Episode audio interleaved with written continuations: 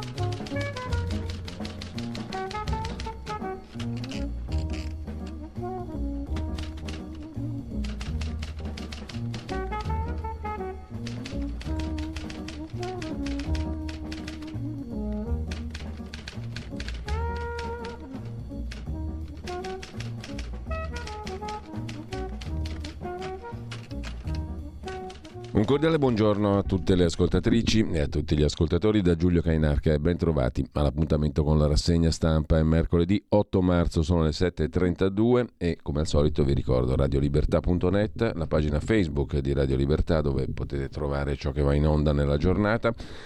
Come sempre iniziamo però con l'agenzia ANSA.it. Soccorsi impediti, falsità. Il ministro Piantedosi risponde così in Parlamento, arrestato anche il quarto scafista. Piena sintonia nel governo sul dossier immigrazione. La Premier e il suo vice hanno fatto il punto sui provvedimenti in vista del prossimo Consiglio dei Ministri. Uh, Palazzo Chigi ha ribadito nessuna responsabilità di Guardia di Finanza e Guardia Costiera. Fiducia negli accertamenti giudiziari, dice il ministro Piantedosi nella sua relazione alle Camere. Da ottobre ad oggi salvate 36.000 persone. Non volevo colpevolizzare le vittime, le mie parole contro gli scafisti, ha detto il ministro. Il PD chiede che il governo invece sia accusato di strage. Il Movimento 5 Stelle parla di Salvini come un coniglio che scappa, si dimetta. Ma dove erano i 5 Stelle all'epoca del governo Conte 1? Con i decreti sicurezza, comunque la Lega dice che la sinistra chiede le manette perché ha perso le elezioni. Schlein su Meloni, Meloni torni in aula, basta guerra alle ONG. Così l'ANSA riassume la giornata parlamentare di ieri. Secondo titolo, von der Leyen scrive a Meloni sull'immigrazione soluzioni europee. Bruxelles risponde alla Premier italiana, necessario agire su tre fronti, cooperazione con i paesi del Nord Africa, corridoi umanitari sicuri, coordinamento delle attività SAR, Search and Rescue, ricerca e salvataggio. La soddisfazione di Palazzo Chigi serve una risposta europea. E poi l'8 marzo, la festa che non c'è, già 20 donne uccise nel 2000 e 23 dati Unicef, un miliardo di adolescenti e donne denutrite e anemiche nel mondo. In occasione dell'8 marzo il rapporto denutrite e dimenticate. E poi l'Ucraina, la brigata Wagner, preso il completo controllo della parte est di Bakhmut, fa sapere la brigata putiniana. Le forze russe hanno preso il pieno controllo della parte orientale della città ucraina di Bakhmut, lo ha comunicato appunto la brigata. Wagner. In primo piano poi un'altra notizia che riguarda la vicenda russo-ucraina, il gasdotto Nord Stream è stato sabotato da pro-Kiev. Fanno sapere gli Stati Uniti, aspettiamo le indagini, quindi non è stato Putin. Il New York Times lo ha scritto, nulla fa pensare che Zelensky sia coinvolto, per carità. Il governo di Kiev evacua i bambini da Bakhmut. Ellis Line e Giorgia Meloni, unite dalla citazione di un libro femminista statunitense, non ci hanno visto arrivare il motto della storica di Lisa Levenstein. E poi carabiniere spara, uccide il direttore di un albergo in Campania. Ferisce anche una donna che avrebbe avuto una relazione con la vittima e che anche lui frequentava. I fatti in provincia di Latina. Al confine con la Campania l'uomo è stato fermato per omicidio e tentato omicidio. Altro fatto di cronaca, all'altezza di Guidonia Montecelio, vicino a Roma, scontro tra aerei, piloti morti per evitare la strage. Avrebbero evitato di cadere sui palazzi, causando così molte vittime. Morto anche un 25enne investito da un autobus di linea a Milano e poi ancora super bonus, titola l'ANSA, sui crediti in scadenza si va verso una soluzione. Aperture del governo su edilizia libera, onlus e sisma bonus, almeno 300 emendamenti al decreto. E sempre tornando alla questione delle donne, la sfida è il primo amministratore delegato donna in una società partecipata statale, ha detto Giorgia Meloni con il presidente Fontana alla presentazione della Sala delle Donne. Eh, l'8 marzo, giornata dell'orgoglio e non di rivendicazioni di ciò che gli altri possono concedere, ma di quello che noi possiamo fare. Manifestanti tentano irruzione nel Parlamento della Georgia, l'ha scritto l'agenzia russa RIA Novosti. La presidente georgiana appoggia le proteste contro la legge sugli agenti stranieri, vista come un bavaglio all'informazione che il rappresentante della politica estera europea della Commissione von der Leyen Borrell dice quella legge è incompatibile con l'Unione Europea. Infine chiudiamo con la Ferrari puro sangue, la prima quattro porte di Maranello. È più alta, con quattro porte, quattro comodi posti e anche un bagagliaio modulabile. È la nuova utilitaria per gli italiani, che è un paese ricco.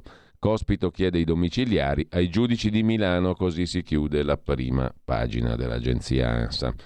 Dopodiché andiamo a vedere cosa ha raccontato il sindaco di Milano dopo la bella giornata in stazione centrale l'altro giorno, l'impareggiabile sindaco di Milano.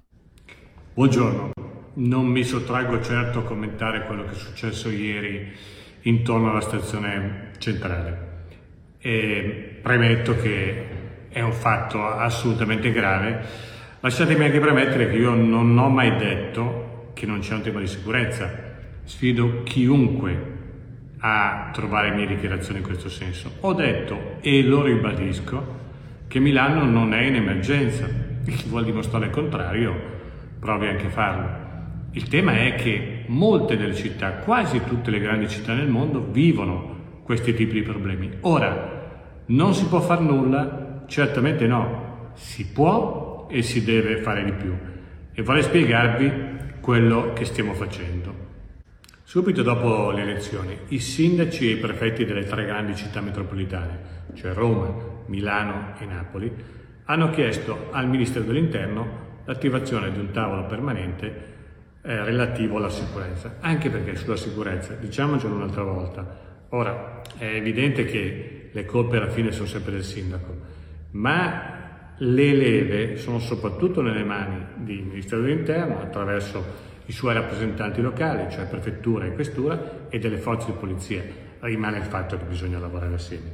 Torniamo a questo tavolo. Il ministro in persona ha detto partiamo dalle stazioni e noi ci siamo dichiarati d'accordo. E si è partiti, negli ultimi tre mesi sono stati fatti parecchi controlli alla stazione centrale. Vi do dei dati che mi sono stati forniti stamattina dalla prefettura.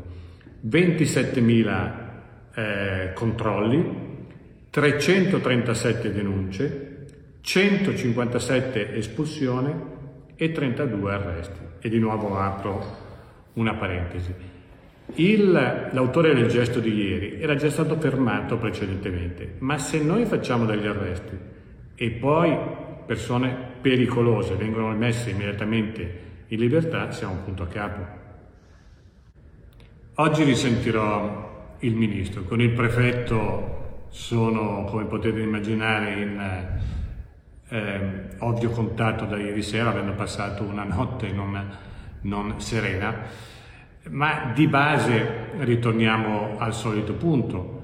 Con il Ministro condividerò la necessità di avere più risorse, più persone in divisa in città. Quello che il Ministro ha però già pubblicamente sostenuto è che va esteso geograficamente l'area da controllare. Siamo partiti dalla stazione e dall'area immediatamente antistante, allargheremo come cercheremo di lavorare sui altri luoghi delicati, in particolare sui luoghi della movida. Perché la morale alla fine è sempre la stessa, nessuno ha la bacchetta magica, serve tanto, tantissimo lavoro. E i milanesi almeno questo sanno di me, ne sono certi. Se c'è da lavorare io ci sono, sempre.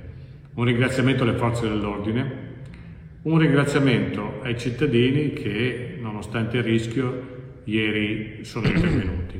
Continueremo a operare in questa direzione, la sicurezza non è né di destra né di sinistra, eviterò sempre strumentalizzazione e continuerò a fare la cosa che oggi serve, cioè farmi dare più risorse in termini di persone in divisa per Milano impareggiabilmente. Poi vedete i commenti di sotto, è la sua pagina Facebook che lasciamo perdere, ridicolo, patetico, siete tutti uguali, capaci solo di scaricare la colpa sempre più al- sugli altri, l'Italia ha la peggior classe politica che possa esistere. Con che coraggio scaricare la colpa sui piani alti quando sono tre anni che tra baby gang già noti siamo in balia delle onde e il sindaco parlò di percezione, ancora oggi dice che non c'è emergenza e tutto il resto. Questo dalla pagina Facebook dello stesso Beppe Sala, ma i commenti sono leciti in democrazia. I fatti ce li racconta anche, tra gli altri, il quotidiano eh, Il Giorno, zona centrale, sempre in allarme.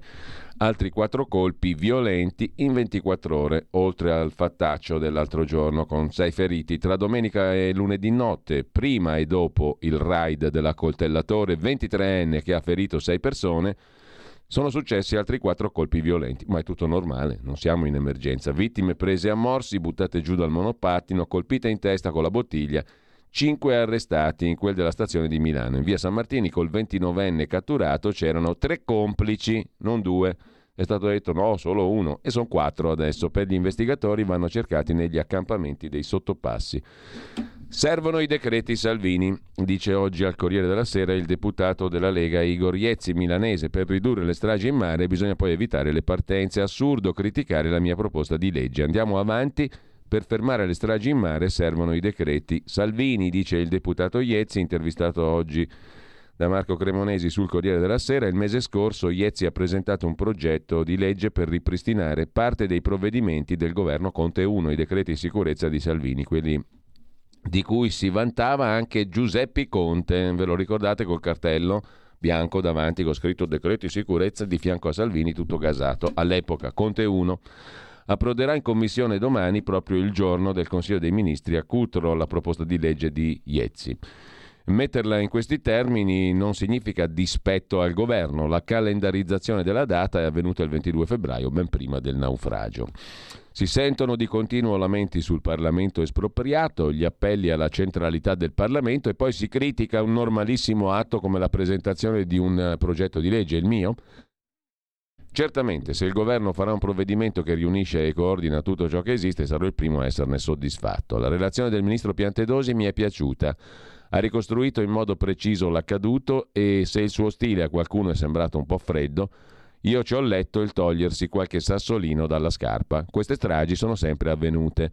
Fatalità, in questo caso terribile, non c'è dubbio, ma il punto è che bisogna evitare che la gente si metta in mare. Fino a quando i decreti Salvini sono stati in vigore, le morti in mare sono state di gran lunga inferiori. L'unico modo per ridurre le stragi è evitare le partenze. I naufraghi in questo caso fuggivano dall'Afghanistan, paese se non in guerra, in situazione complicatissima, ma infatti risponde Iezzi, io credo che sarebbero stati accolti.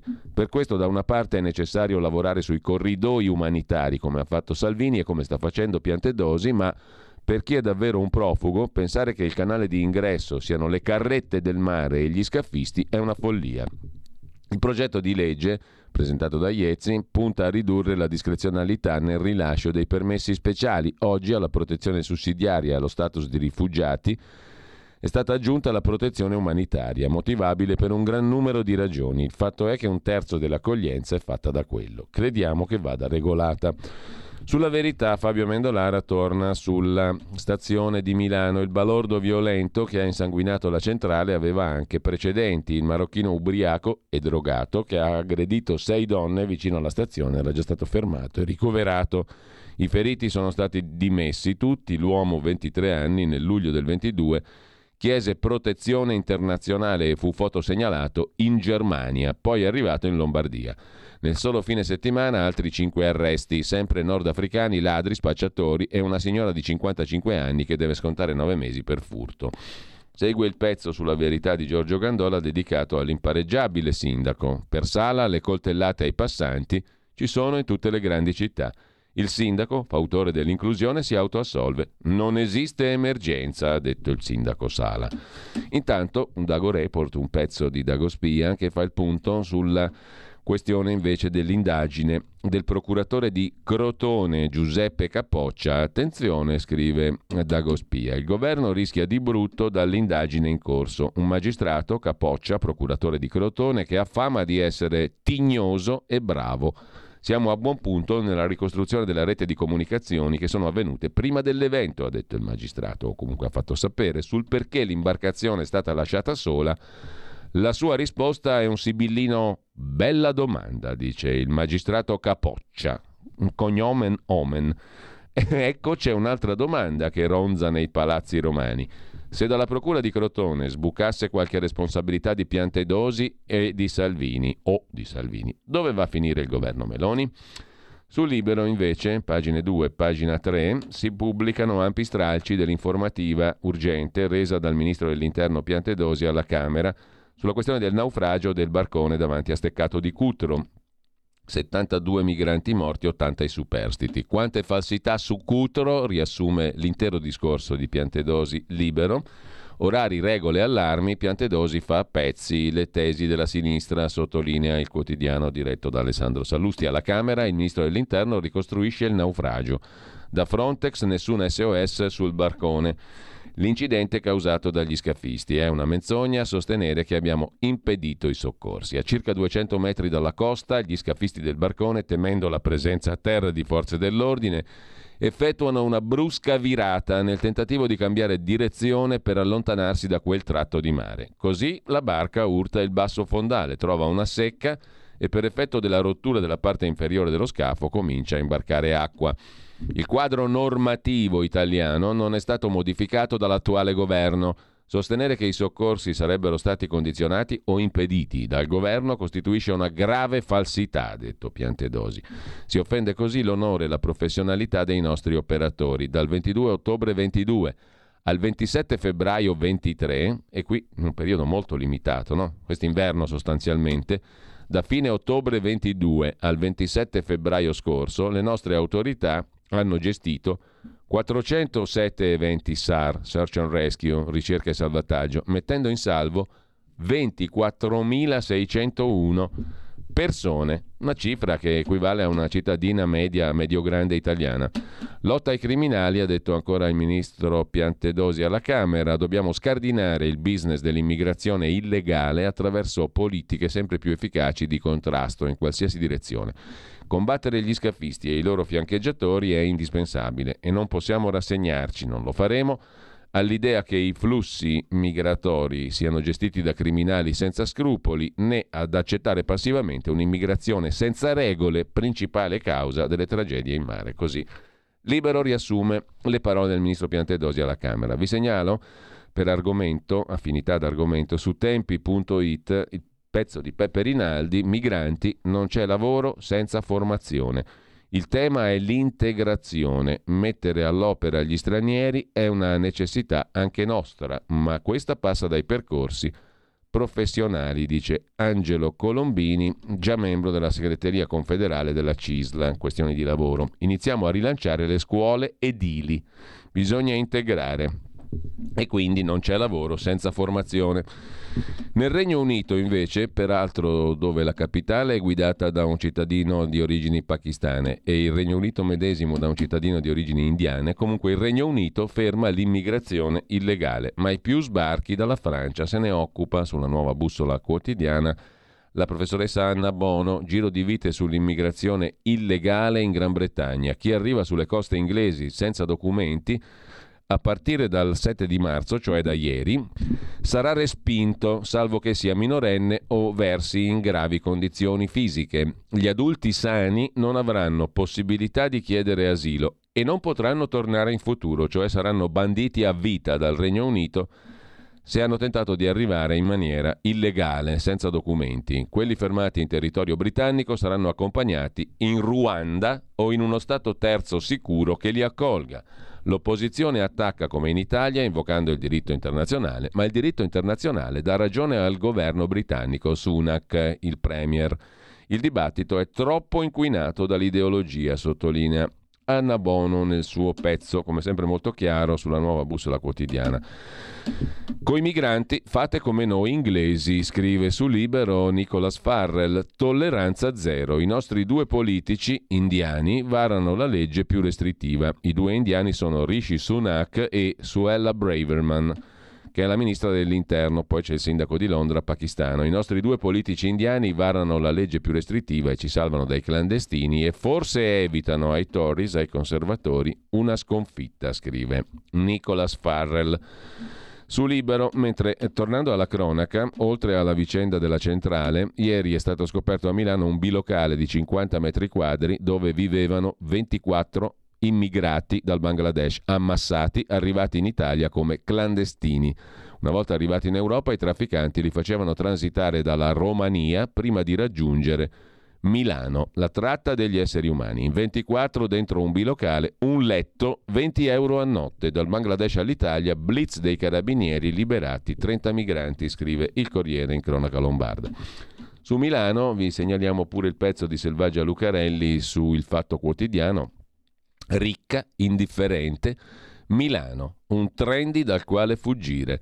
Prezzi folli per avere smog e violenza. Questa bella città, che il sindaco Sala dice è ottima e come le altre, questa bella città è un fenomeno spento, secondo la signora Lucarelli. Inganno di luci, quartieri brutti ribattezzati con nomi glamour, costi alle stelle, enclave di nuovi ambienti e intorno una povertà che nessuno vuole vedere. Milano violenta è straniero, il 60% degli arrestati mette in evidenza invece il giornale. Dato shock. Siamo a pagina 4 del giornale di oggi, la città è al vertice in Italia, Milano, per indice di criminalità e più della metà dei reati sono commessi da immigrati, il che non è assolutamente nuovo, a dire il vero. 3.803, 200 in più contando la provincia. Quasi 4.000 arresti.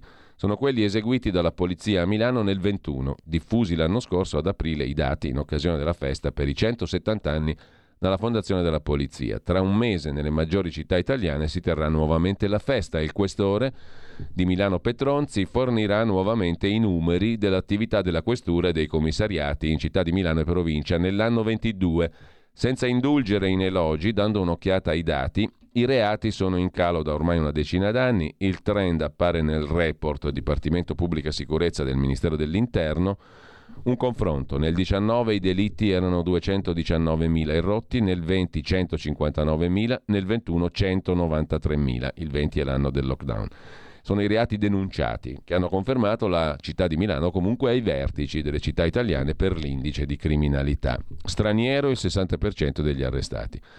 Sul giorno di Milano, il quotidiano nazionale, nelle mani del rapinatore, l'intervista a Francesca, 44 anni, una tra i sei passanti aggrediti lunedì sera dal 23enne marocchino Abrahman Rasi, irregolare in Italia, senza fissa dimora, con precedenti. Mi puntava il coltello alla gola, salvata da un passante eroe, racconta la donna. Tutte donne sono state aggredite a proposito di festa della donna. Gettata a terra, voleva il cellulare. Fra i presenti soltanto uno trova il coraggio di reagire. Insieme l'abbiamo bloccato, racconta la donna. Lui era sopra di me, non riuscivo a girarmi, mi sentivo persa, vorrei conoscere quella persona che mi ha aiutata. Ho passato la notte in bianco, appena chiudevo gli occhi rivedevo quell'uomo che mi puntava il coltello alla gola. Vorrei pensare il meno possibile a quel che è successo, ma la mente torna sempre lì. Ci tengo a ringraziare una persona, uno sconosciuto, che mi ha salvata, sollevando di peso il rapinatore, scaraventandolo in mezzo alla strada, dice Francesca, 44enne, aggredita dal 23enne marocchino lunedì, appunto, alla stazione centrale di Milano. Ero sul marciapiede di Viale Doria, angolo Viale Brianza. Ho visto uno sconosciuto venire verso di me barcollando.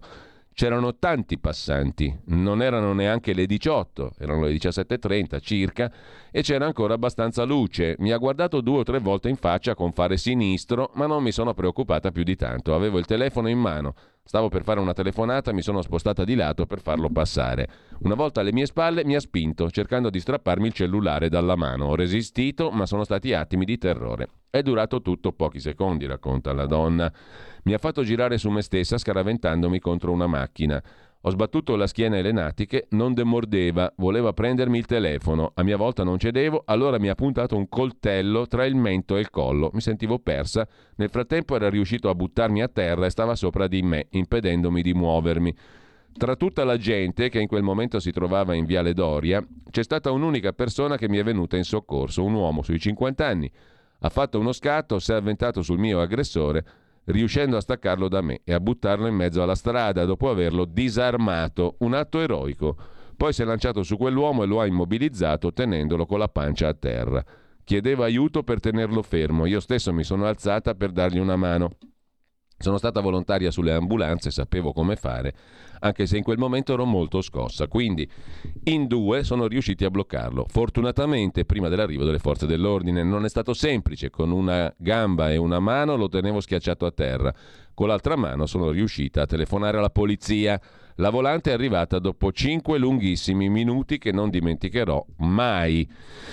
Mi rendo conto di aver compiuto un gesto un po' da incosciente, reagire, ma non potevo lasciare che mi portasse via il telefono, è troppo prezioso per me. Rifarei ciò che ho fatto anche perché quell'uomo non mi sembrava del tutto in sé, barcollava, era in stato di alterazione, era anche stanco dopo tutti i ride a catena, di cui ho saputo solo dopo.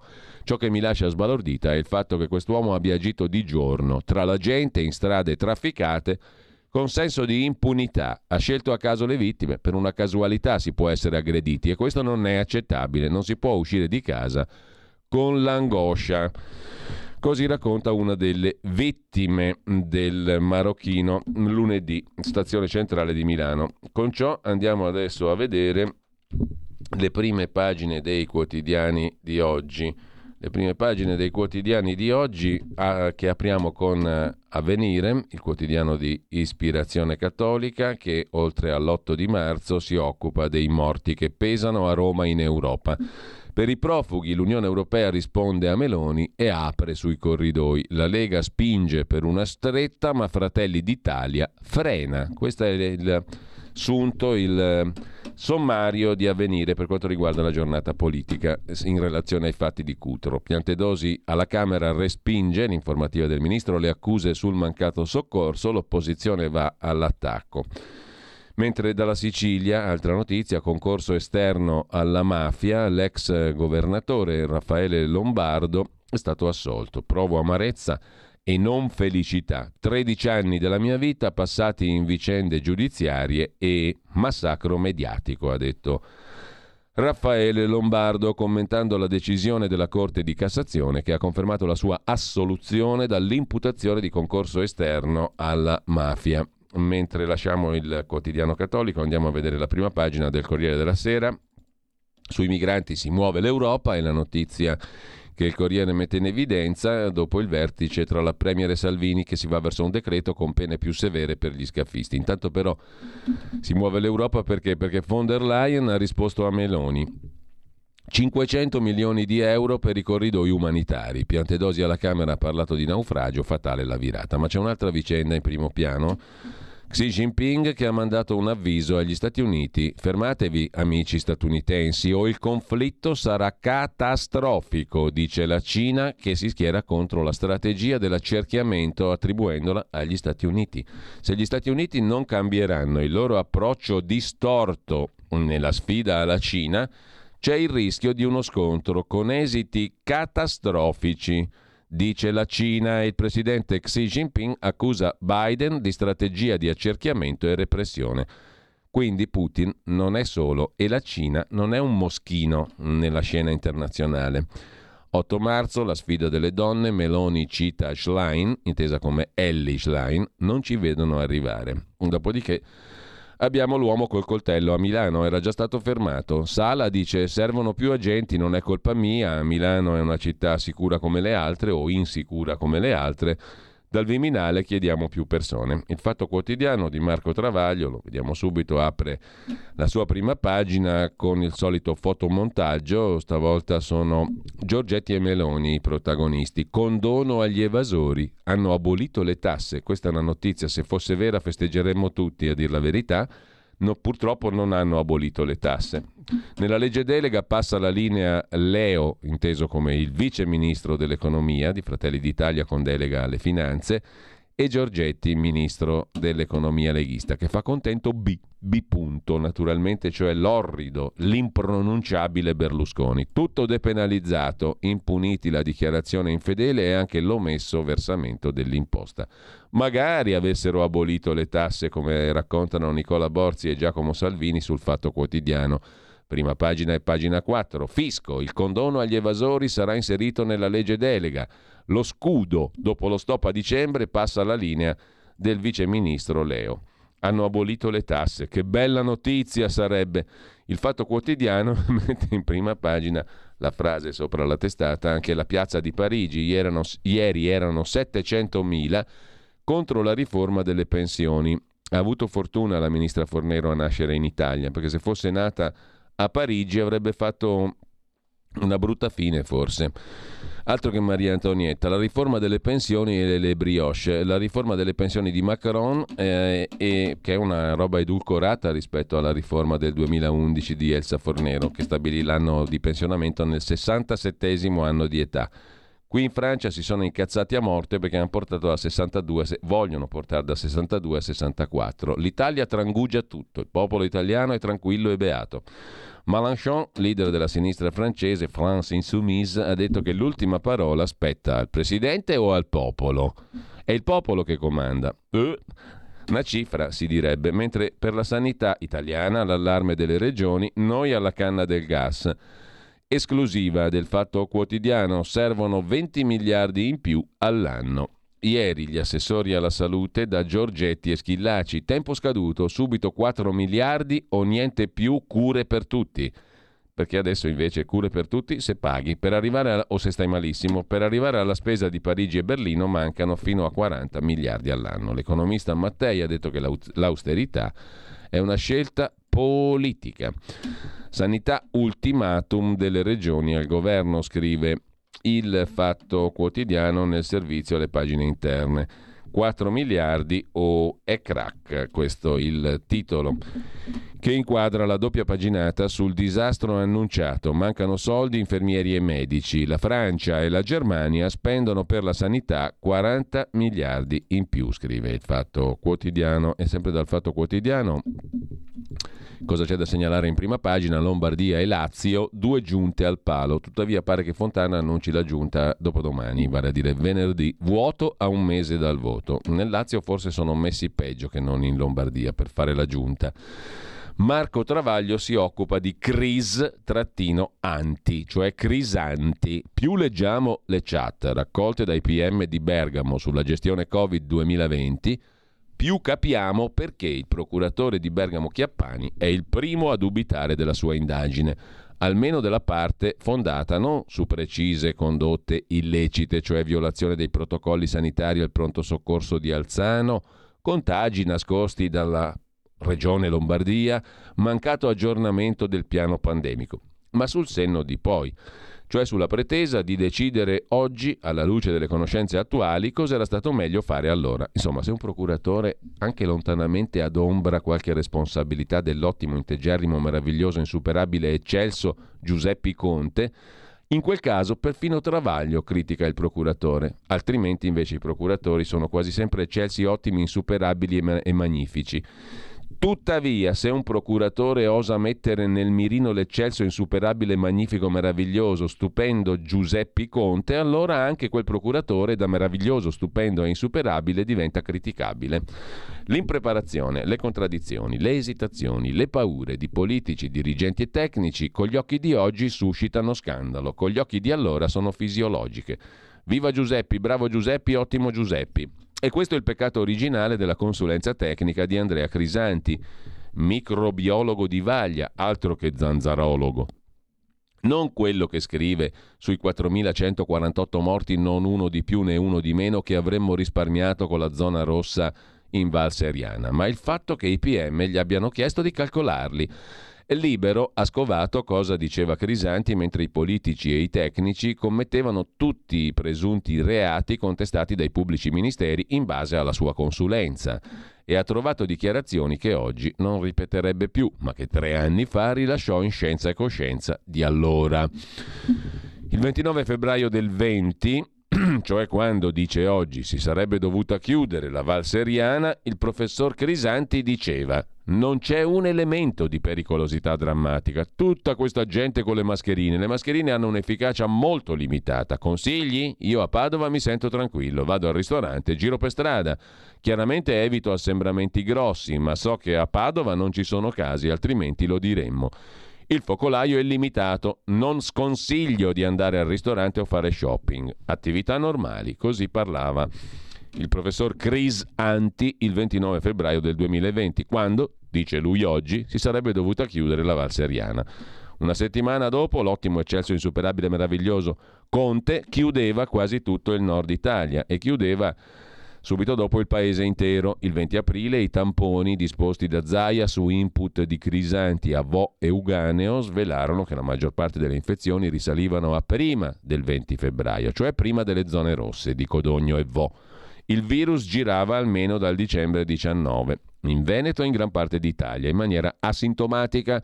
L'idea di isolare il virus cinturando aree piccole si rivelò ingenua. Se il Covid era ovunque non restava che il lockdown nazionale, deciso dall'ottimo, meraviglioso, insuperabile eccelso Giuseppe Conte. Oggi nessuno ha il diritto di impiccare Crisanti a ciò che diceva allora ma è quello che al processo di Bergamo faranno gli avvocati difensori per smontare la sua consulenza, che non è sbagliata per le risposte ma per la domanda, cioè un procuratore che osa mettere sotto eh, inchiesta Conte va criticato. Punto. Basta, la morale è molto semplice. Andiamo a vedere il giornale, la prima pagina del giornale ci riporta una meravigliosa estate nella quale leggemmo tutti con passione il fogliettone. Ve lo ricordate il feuilleton? che il giornale raccontò sulla casa di Monte Carlo che c'era tanta roba dietro quella storia, così come c'è sempre tanta roba, non, non perdete un minuto della nostra rassegna stampa perché tanta roba.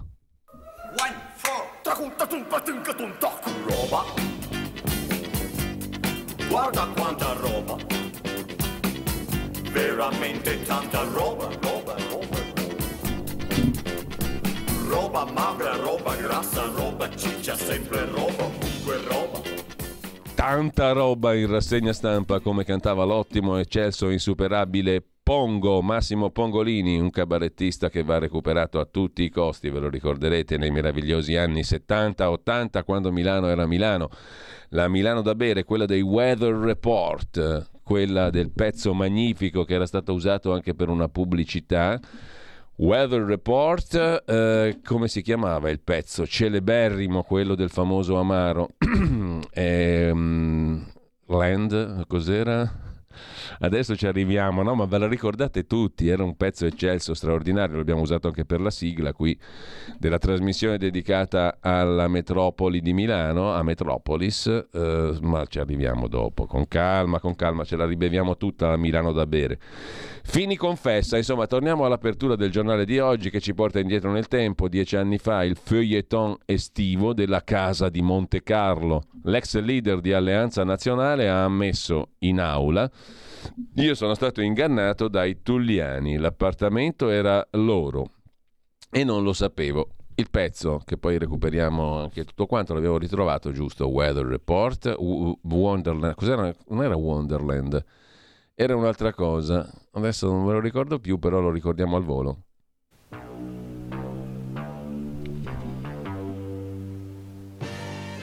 Sì, Milano, la città dell'amaro Ramazzotti L'amaro di chi vive e lavora. Sì, l'amaro Ramazzotti. L'amaro di questa Milano da vivere, da sognare, da godere. Di questa Milano da bere. I Weather Report, um, ma il, pezzo, il, titolo del pezzo, adesso mi sono intignito, intignato, voi l'avete già sicuramente, Birdland, si intitolava Birdland e se lo cerchiamo così ce lo gustiamo meglio perché questa qui era la, lo spottaccio dell'amaro Ramazzotti. Dopo lo recuperiamo in versione HD e bla bla bla per sentircelo meglio. Intanto torniamo appunto alle cose belle. La casa di Monte Carlo. Una vicenda dolorosa, ha detto Gianfranco Fini in aula al processo che lo vede imputato per riciclaggio. Eh, così Fini ha parlato della casa di Monte Carlo e poi è crollato sono stato ingannato, raggirato da mio cognato Tulliani. e anche il comportamento della mia compagna Elisabetta mi ha ferito. Ho scoperto solo dagli atti che dietro alla società proprietaria dell'appartamento c'era anche lei. Dunque, lo scoop del 2010... Cacchio, sono già passati 13 anni, altro che 10. Era l'estate del 10. Lo scoop del 2010 del giornale era ineccepibile, scrive Massimo Malpica. In primo piano però sul giornale Andiamo Rapidi, migranti, sinistra senza vergogna, accusa il Viminale per il naufragio. Si assolve dall'emergenza sicurezza. E poi Abraham, il rapinatore libero dopo gli scippi, l'accoltellatore della stazione di Milano e la scappatoia di Cospito.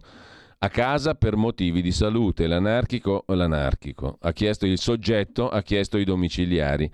Pechino parla come Mosca, Stati Uniti, attenti! E poi il nuovo fisco se ne occupa felicemente chi ci guadagna. La classe media, dopo l'annuncio della riforma dell'IRPEF, il giornale ha chiesto a due commercialisti due studi, una valutazione sulle ipotesi di riduzione degli scaglioni. Per il momento si capisce che dovrebbe avvantaggiarsene la famosa classe media, ma dal giornale passiamo al giorno, Nazione Resto del Carlino, il quotidiano nazionale apre con i soliti due titoli, scontro tra aerei militari vicino a Roma, i piloti muoiono ma evitano la strage, poi Piantedosi spiega, Meloni lo blinda in aula e attraversa sulle strisce, travolto dall'autobus, sempre a Milano, muore un 25enne. Da segnalare il pezzo di Marta Ottaviani verso le elezioni turche, per Erdogan la sfida più dura, e poi dal giorno passiamo al tempo di Roma che apre con il potere rosa le parole di Giorgia Meloni che rivendica l'orgoglio di essere donna. Nella festa dell'8 marzo non ci vedono arrivare. Il Premier auspica l'ingresso di figure femminili alla guida delle società pubbliche.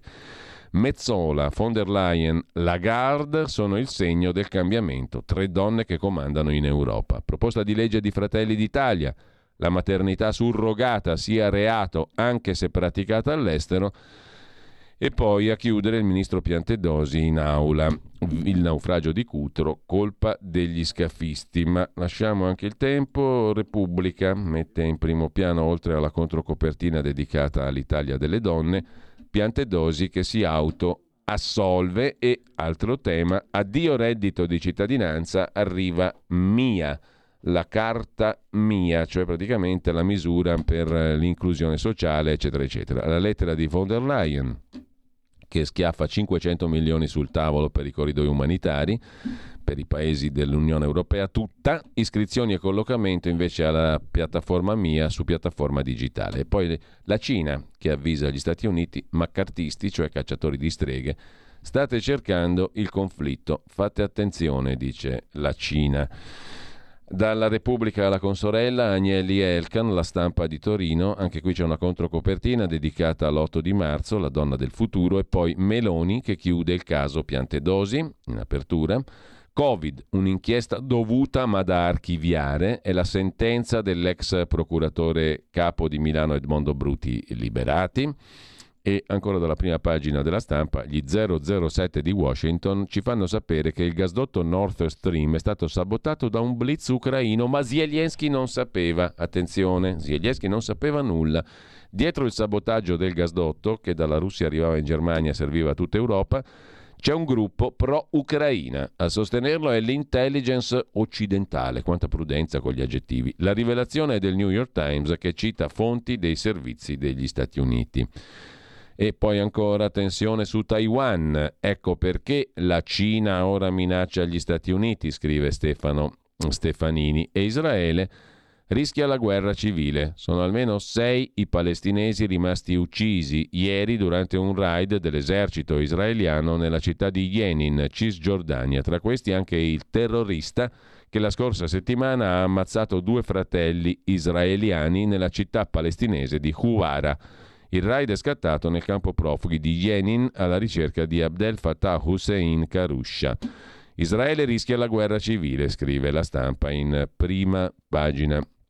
Il buongiorno di Mattia Feltri oggi è intitolato La vibrante lettera.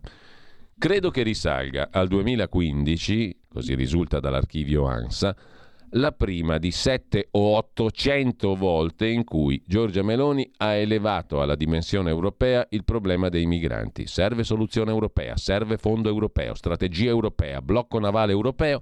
E infatti, dopo il disastro di Cutro, scrive Feltri Junior, la nostra Premier ha preso carta e penna e ha redatto una vibrante lettera indirizzata alle istituzioni europee per esortarle a una presa di responsabilità europea Perlomeno in questo ricorda molto Salvini, quando era ministro dell'Interno, sollecitava la revisione del Trattato di Dublino che regolamenta il diritto d'asilo. Allora i ministri europei si riunivano per modificarlo, Salvini non ci andava.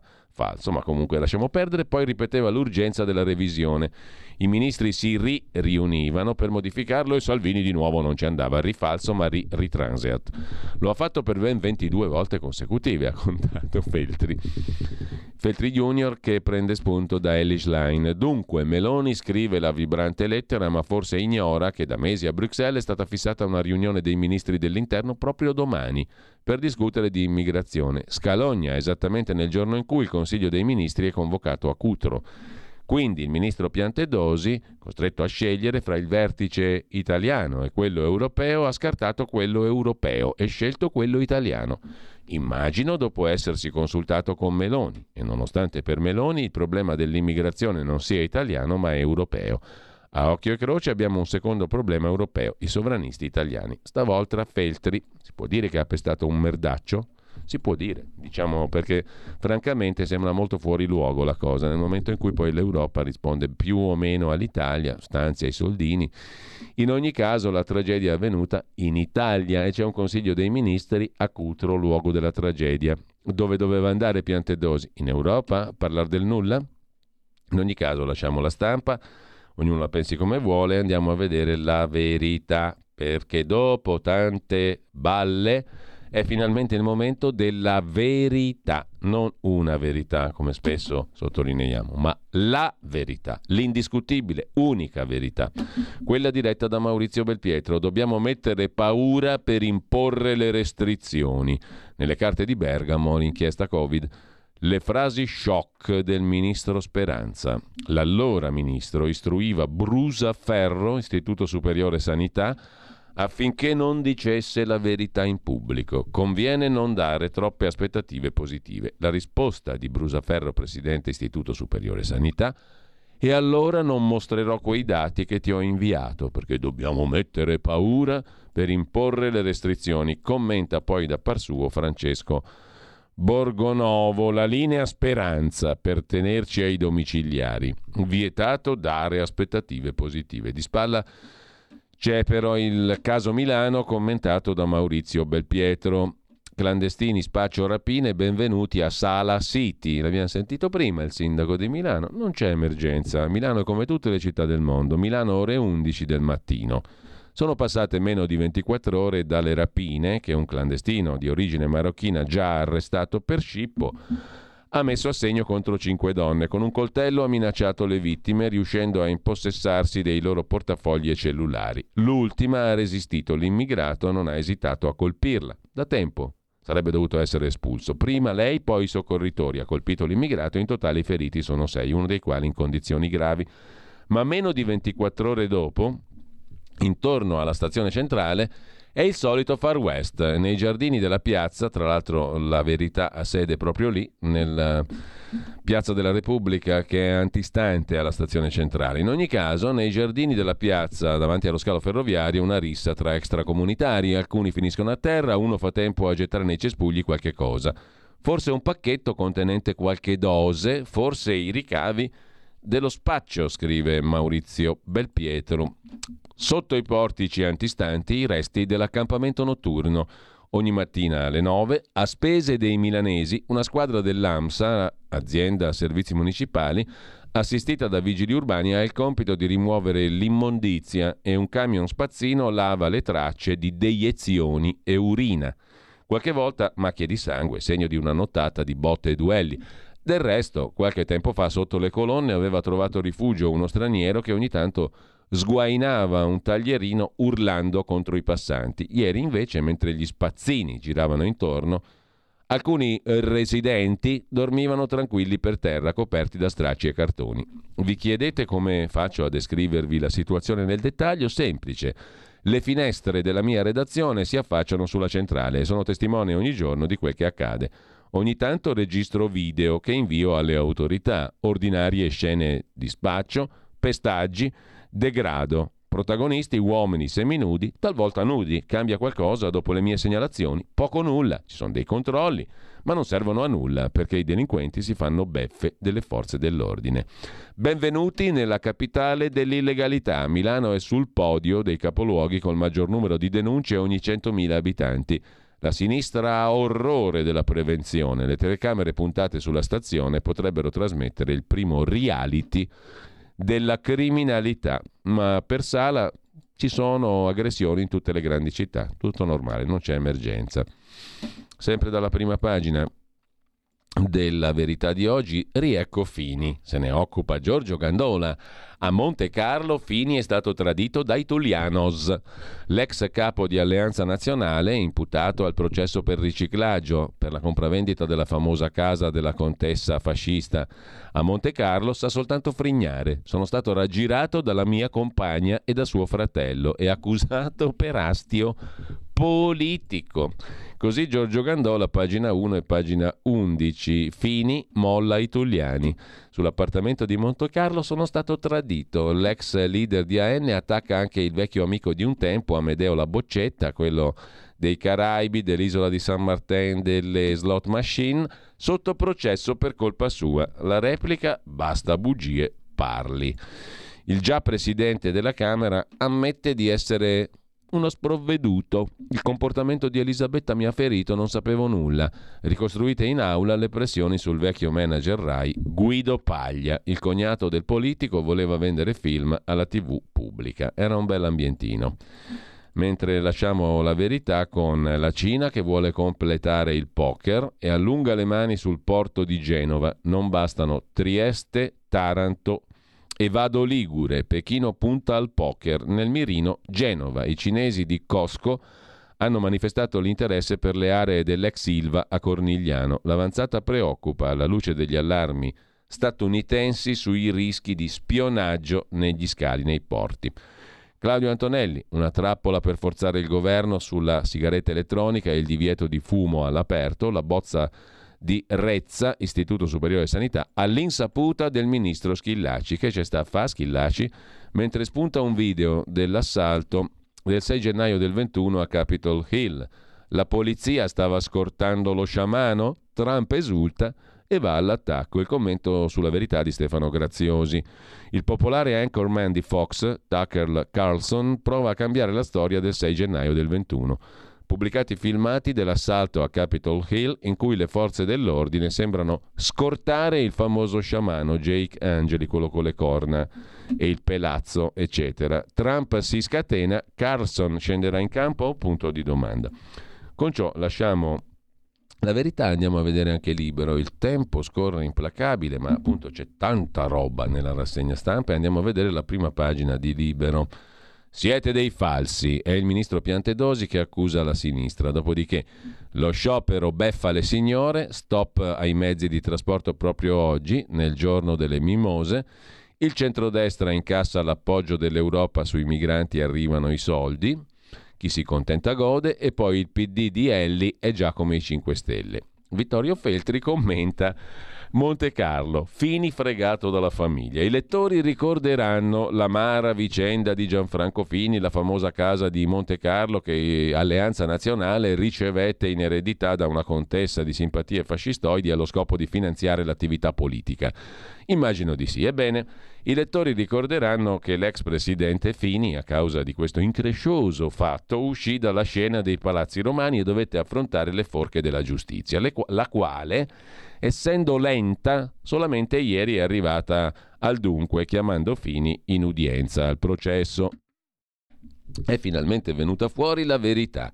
Secondo Fini, il quale, interrogato, ha confessato che la storia dell'immobile è vera in parte, nel senso che Gianfranco fu ingannato dalla sua donna, Elisabetta Tugliani, e dal fratello di lei, Giancarlo, i quali gli fecero credere che l'edificio era appetito da un'agenzia immobiliare. Lui, fidandosi, acconsentì alla vendita della palazzina a un prezzo conveniente. Soltanto più avanti Fini scoprì di essere stato ingannato quando lo scandalo era scoppiato e il suo coinvolgimento nel processo fu promosso da un camerata di Alleanza Nazionale, la Boccetta, con il quale Fini peraltro va aggiunto, andava a nuotare nelle acque dell'isola caraibica di San Martin, sede di una societucola grossa, controllava quasi tutte le slot machine del centro-sud Italia, amica degli amici dei fascistoni, loro compari, diciamo così, camerati tra di loro che gestivano anche il business delle slot machine. Andavano a nuotare insieme, Fini e la Boccetta, nel resort del soggetto che era concessionario di Stato delle slot machine, le quali insieme ad altre nove concessionarie hanno fottuto a tutti noi 98 miliardi di euro, così en passant. In ogni caso, il coinvolgimento di Fini nel processo fu promosso da un camerata di Alleanza Nazionale, il La Boccetta appunto di cui sopra amico del re delle slot machine, Corallo, per astio personale. Tra l'altro risulterebbe che della società acquirente della villa facevano parte la convivente Delfini e il di lei fratello, il mitico Tulliani Giancarlo. In buona sostanza, conclude Feltri Gianfranco, nonostante sia un uomo intelligente, è stato ingannato dalle persone che lo circondavano a livello familiare. Una brutta e squallida storia che è costata la carriera, fino allora brillante, di un uomo di talento, Ora si tratterà di vedere come prenderà il Tribunale la versione fornita da Fini, che oltre ad essere finito fuori dai giochi politici, si è trovato in una famiglia che si è approfittata di lui per meri motivi di soldi. Vedremo come andrà a finire, commenta con britannico aplomb Vittorio Feltri in prima pagina su Libero. Prima pagina del quotidiano di Sicilia con la foto della ministra Roccella. 8 marzo, senza parità resteremo un paese a metà. La ministra per le pari opportunità Eugenia Roccella al quotidiano di Sicilia dice le donne non sono una categoria da proteggere, ma una risorsa. Politica, giustizia, associazionismo, imprese, informazione è una data da ricordare, ma non da festeggiare.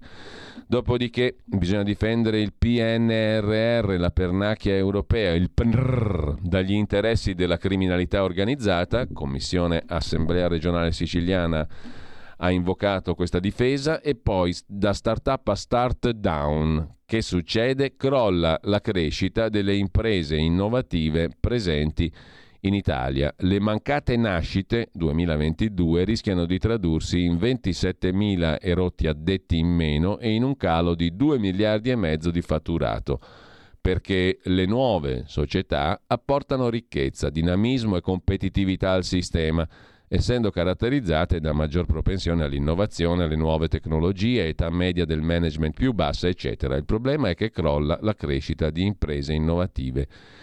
In Italia, scrive il quotidiano di Sicilia. Vi segnalo poi pagina 4 che mm, si occupa mm, della questione fiscale, anzi delle, per la verità è una questione diciamo molto tecnica, ma mm, è il diritto di tutela che mh, si occupa di, contribuenti, di fisco. L'estratto di ruolo è il concetto, non so neanche cosa sia, ma riguarda un bel po' di persone dal punto di vista fiscale, quindi fidatevi, è una roba interessante per chi ne è impegolato.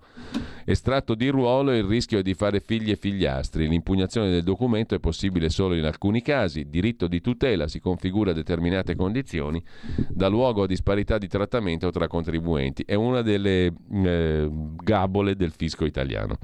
Mentre per l'automobile mantenerla costa più di 4.000 euro all'anno, sono i numeri che arrivano da Feder Carrozzieri che certificano una crescita della spesa che sfiora il 5% in più rispetto a dieci anni fa, le voci che più incidono carburanti, pezzi di ricambio, e manutenzione, altro che auto elettrica. La non auto è il, l'auto del futuro, non avere l'auto per niente, tornare alla bicicletta così Beppe Sale è contento. Senza parità saremo un paese a metà, dice la ministra Roccella, ma questo l'abbiamo già visto. Con ciò lasciamo quotidiano di Sicilia e andiamo al Sole 24 Ore che apre con una prima pagina interessante. Allora abbiamo capito che il gasdotto è stato fatto saltare da amici dell'Ucraina, se non da americani come aveva raccontato Seymour Hersh nel suo scoop, ma è un vecchio coglione, non capisce più niente. quindi da giornalismo investigativo, da super giornalista investigativo, premio Pulitzer, eccetera, eccetera, è un poveraccio, un vecchio rincoglionito che ha fatto uno scoop falso, falso totalmente. Non c'entrano nulla gli Stati Uniti, però non c'entra nulla neanche Putin. Chi è stato? È stata gente vicina all'Ucraina, ma a insaputa di Zelensky. Il tutto è credibilissimo.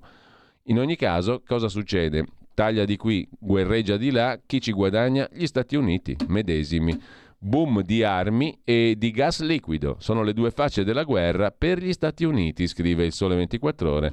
Le fabbriche sono state travolte dagli ordini, più 500% e non tengono il passo. Gli Stati Uniti sono diventati il primo fornitore europeo di petrolio e di metano e un sacco di armi vengono chieste all'industria statunitense. Ma guarda un po', armi e petrolio e metano. Poi uno dice penso male. Fai malissimo. Stai ascoltando Radio Libertà. La tua voce libera, senza filtri né censura. La tua radio.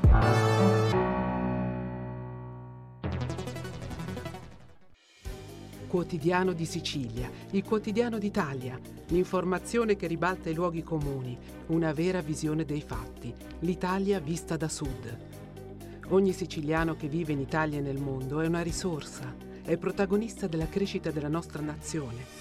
Dai forza alla crescita della nostra isola, abbonandoti al QDS digitale più archivio a soli 99 euro annui. Quotidiano di Sicilia, il quotidiano d'Italia, una scelta di valore.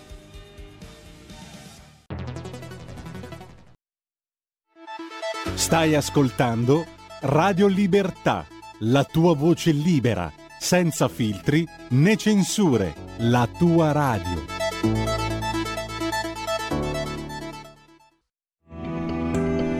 Il meteo.it presenta le previsioni del giorno.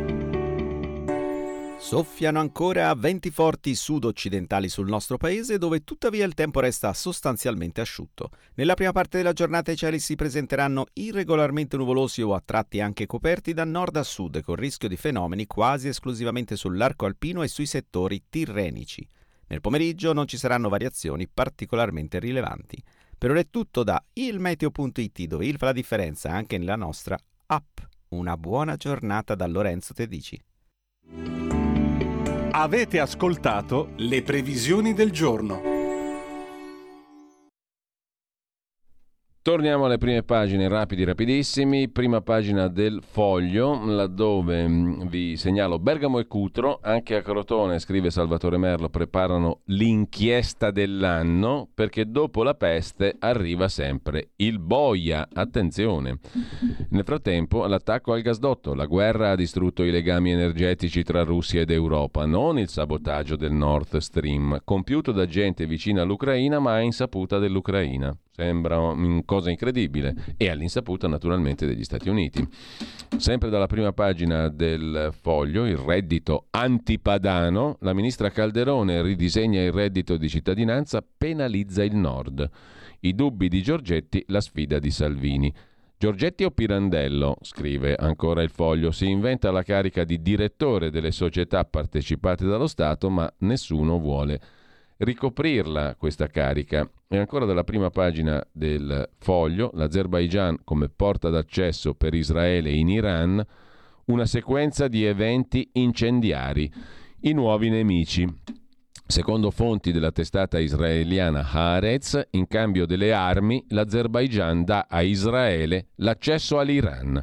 È un'informazione interessante, considerando quante operazioni è riuscito a portare a termine di recente un gruppo di infiltrati che lavora per il Mossad ma riesce a muoversi in territorio iraniano, cioè Azerbaijan amico di Israele ma nemico dell'Armenia che starebbe per attaccare. È una roba molto complicata e dolorosa. Chiudiamo con l'Andreas Version di Andrea Marcenaro in prima pagina sul foglio. Sempre ottimisti nella vita, sempre, scrive Marcenaro, e comunque... O esisteva forse qualcuno una decina d'anni fa che sarebbe riuscito a immaginare uno slinguazzamento generale dell'assai meritevole Sergio Mattarella, uno slinguazzamento colante.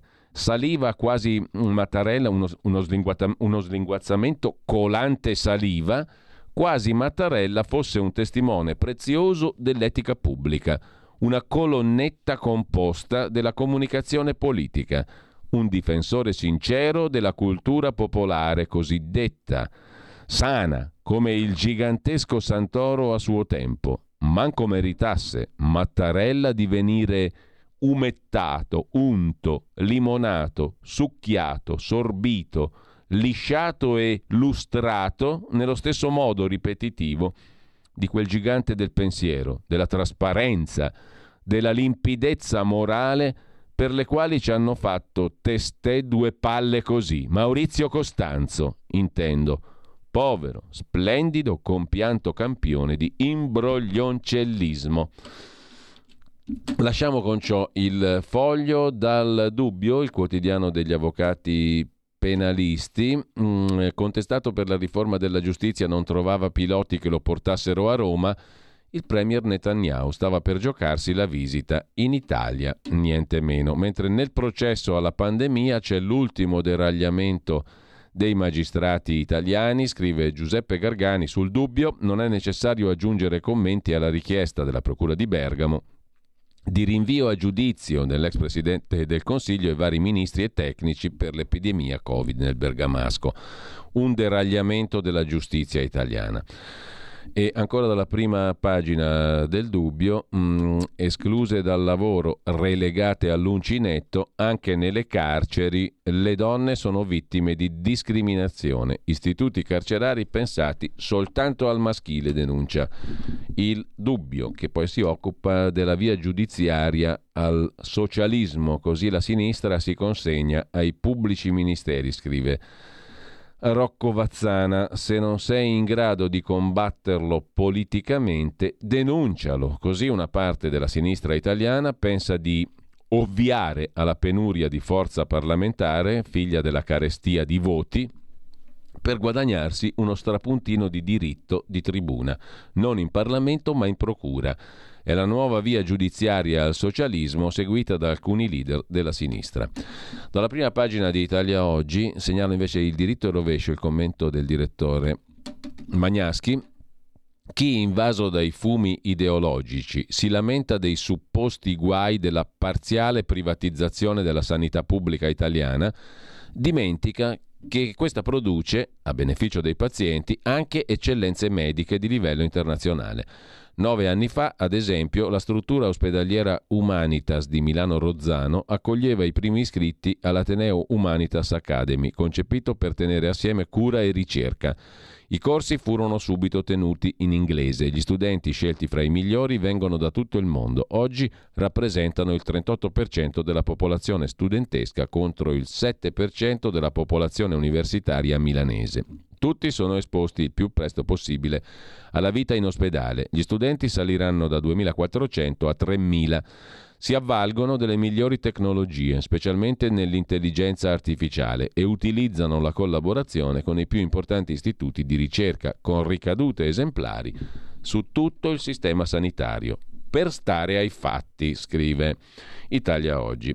E intanto lasciamo le prime pagine, velocissimi perché alle 8.45 apriamo una parentesi con Alberto Gusmeroli, presidente della Commissione Attività Produttive, responsabile unità fisco del Dipartimento Economia della Lega, a proposito dell'auto elettrica e del suo stop in Europa. Comunque, Durigon ha denunciato il quotidiano dell'editore svizzero, fiscalmente residente in Svizzera, De Benedetti, il domani, Carabinieri in redazione, scrive Prima Comunicazione. Utilizzo delle querele a scopo di intimidazione, ciò che diceva prima il dubbio, il quotidiano degli avvocati. Una denuncia presentata dal sottosegretario al Ministero del Lavoro, il leghista Durigon, ha fatto scattare la visita dei carabinieri alle redazioni del quotidiano Domani per sequestrare un articolo riguardante la condanna di Simone Di Marcantonio, un dirigente ex del sindacato UGL da cui viene anche Durigon. Un'azione che il comitato di redazione del domani ha deciso di denunciare in quanto irrituale. Ultimo esempio, dicono i giornalisti dell'editore svizzero, di un clima inaccettabile nei confronti dei media liberi e di questa testata. Intanto Ucci Ucci, sento volare gli angelucci sopra Milano, scrive Dago Spia, Dopo aver incassato il no di Berlusconi alla vendita de Il Giornale, Antonio e Giampaolo Angelucci, già proprietari di Libero, portano a termine l'acquisizione della verità. Per Maurizio Belpietro un contratto di dieci anni garantito come direttore con uno stipendio bombastico, scrive Beato lui, scrive la um, testata di D'Agostino D'Agospia. Mentre andando a cose molto più serie, Tempi, mh, mm, giustamente, ottimamente, la testata diretta magnificamente da Emanuele Boffi si occupa di Armenia. L'Armenia va difesa proprio come l'Ucraina. Il dittatore azero, Aliev, è un dittatore, giusto appunto, e non è possibile ignorare i suoi crimini contro gli armeni solo perché rifornisce di gas l'Europa e l'Italia. Nell'84 giorno, quasi tre mesi, del blocco criminale del corridoio di Lachin, che è il corridoio che unisce l'Armenia all'Arzakh, territorio popolato da armeni ma dentro l'Azerbaigian, a dispetto della sentenza della Corte internazionale di giustizia delle Nazioni Unite di non ostacolare la libera circolazione di merci, persone e trasporti attraverso il corridoio, la dittatura dell'Azerbaigian ha realizzato l'ennesimo atto terroristico contro gli armeni dell'Artsakh. La mattina del 5 marzo un gruppo di militari azeri è entrato nel territorio controllato dalle forze di pace russe e ha sparato contro un'auto della polizia locale nei pressi del villaggio di Gaibalishen non troppo lontano da Stepanakert, la capitale dell'Artsakh, togliendo la vita a un tenente colonnello, a un maggiore e a un altro tenente. Da giorni le truppe azere continuavano a sparare nella direzione delle postazioni armene. L'Armenia va difesa come l'Ucraina, sostiene Tempi. Intanto su Inside Over, il giornale.it, le immagini da Capitol Hill, così la polizia ha scortato lo sciamano di QAnon. Tucker Carlson, noto volto televisivo di Fox News, ha diffuso una serie di filmati inediti sulle ore dell'assalto a Capitol Hill da parte dei sostenitori di Trump il 6 gennaio del 21. Il materiale, migliaia di ore di registrazione delle telecamere di sicurezza del Campidoglio, è stato consegnato al celebre giornalista conservatore nei giorni scorsi dallo speaker della Camera Kevin McCarthy. La decisione ha scatenato polemiche negli Stati Uniti. Il giornalista Carlson ha diffuso i filmati che coinvolgono figure chiave dell'evento, affermando che i media e i politici hanno mentito su ciò che è accaduto quel giorno. Il famoso sciamano di QAnon è stato scortato dentro il congresso. Inquietante. Mentre prima o poi la Cina ci attaccherà, dice a Repubblica Zheng Min-ji, vice direttore di Taipei INS. Oggi conflitto fra Washington e Pechino fa male a Taiwan. L'invasione cinese non è questione di se, ma di quando. Prima o poi la Cina attaccherà Taiwan. La tensione costante nella quale viviamo ci rende meno impressionabili. Pensiamo che la Cina oggi mostri i muscoli agli Stati Uniti ad uso interno. L'economia fatica, Xi Jinping cerca di scaricare la colpa sugli americani, dice a Repubblica Zhen Mingji, che è il vice direttore dell'Institute for National Defense and Security di Taipei, il pensatoio del Ministero della Difesa dell'isola di Taiwan mentre il Nord Stream eh, è stato fatto saltare da sabotatori filo-ucraini ma all'insaputa delle autorità ucraine, gli Stati Uniti però dicono che non è stato Putin.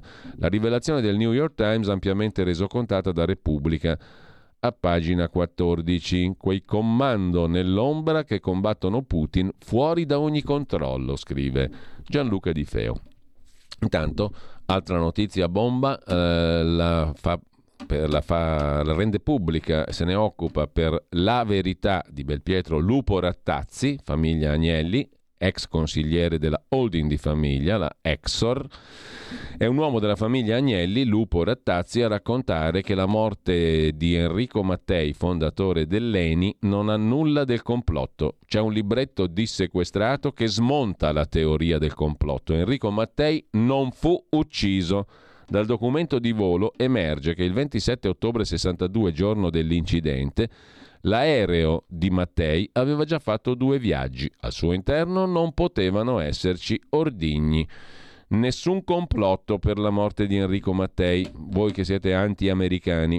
Intanto il governo ha una tentazione, idea reattori nucleari nel piano energetico. Piccola pausa, facciamo un po' di musica e apriamo il nostro qui Parlamento di oggi.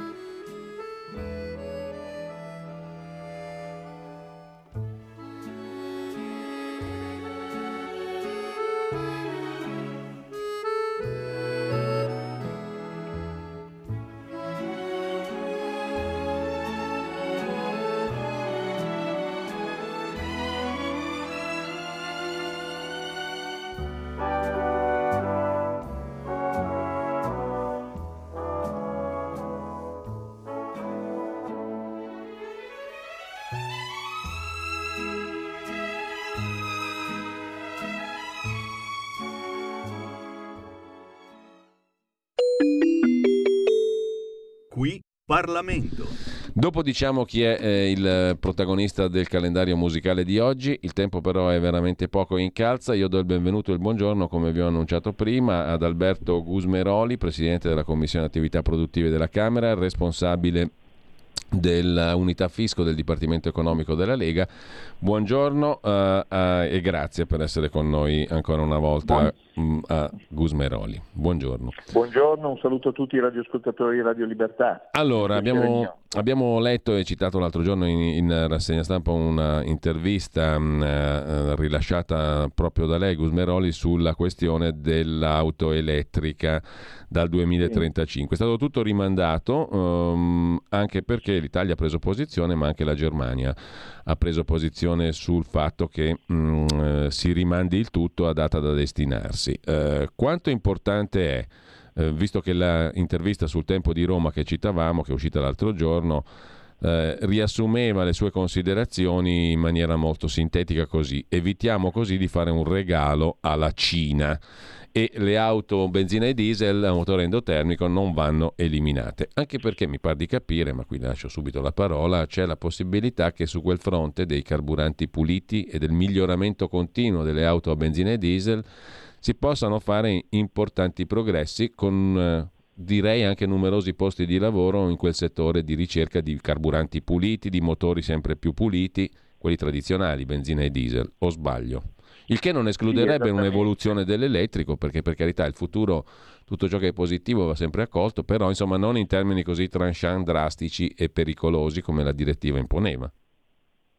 Sì, assolutamente. Bisogna eh, in qualche modo centrare l'obiettivo eh, che credo abbiamo tutti di un mondo eh, eh ambientalmente protetto, una transizione ecologica compatibile con gli equilibri eh, economici, sociali e, eh, e, ambientali. Però ovviamente gli approcci ideologici e quelli estremi eh, sono sempre negativi. Io eh, parto sempre eh, dalla realtà eh, diciamo, locale per poi ampliare il discorso. Quando tu vuoi raggiungere un obiettivo, io ho fatto sindaco per una decina d'anni, adesso faccio il vice sindaco, ehm, devi cercare in qualche modo di puntare all'obiettivo finale e qui in questo caso è transizione ecologica. Sì ma non tralasciare nulla e avere tante soluzioni. Qui pensare che nel 2035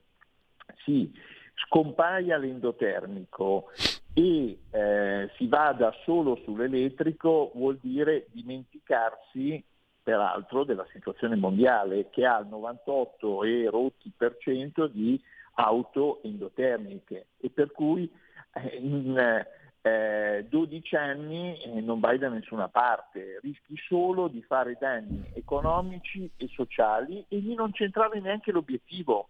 Cioè la forza di questa cosa e, e, e, che dovrebbe farci riflettere tutti è che noi abbiamo l'obiettivo di eh, idealmente un mondo migliore, di lasciare ai nostri figli un mondo dove l'aria sia il, la più pura possibile, l'acqua eh, allo stesso modo, non ci siano sprechi, eccetera, eccetera. Però questo obiettivo eh, lo devi raggiungere con più soluzioni e compatibilmente agli aspetti economici e sociali, se no il rischio è che non riesci a raggiungere mm. né l'obiettivo della transizione ecologica e fai morti e feriti. Questo è il vero tema. Quindi l'endotermico perché non va abolito? Perché allora, intanto bisogna aumentare la ricerca, lo sviluppo, l'innovazione, incentivare la ricerca, lo sviluppo e l'innovazione affinché arriviamo a carburanti puliti, penso, penso per esempio al biometano, ehm, a eh, diciamo, utilizzi di motori endotermici anche con benzine pulite, con carburanti puliti, cosa che si può assolutamente fare. Ciò non vuol dire che non si investa anche mm. sull'elettrico, ecco, però attenzione, ricordiamoci che per fare delle auto elettriche il, il, tema vero sono le terre rare, terre rare ci sono solo in Cina o in pochi mm. altri paesi. Quindi ricordiamoci cosa vuol dire esserci eh, consegnati a un unico fornitore di gas per il 40% del nostro fabbisogno e eh, immaginiamoci cosa voglia dire consegnarci alla Cina, unico fornitore eh, di batterie elettriche. Ecco, quindi facciamo molta attenzione.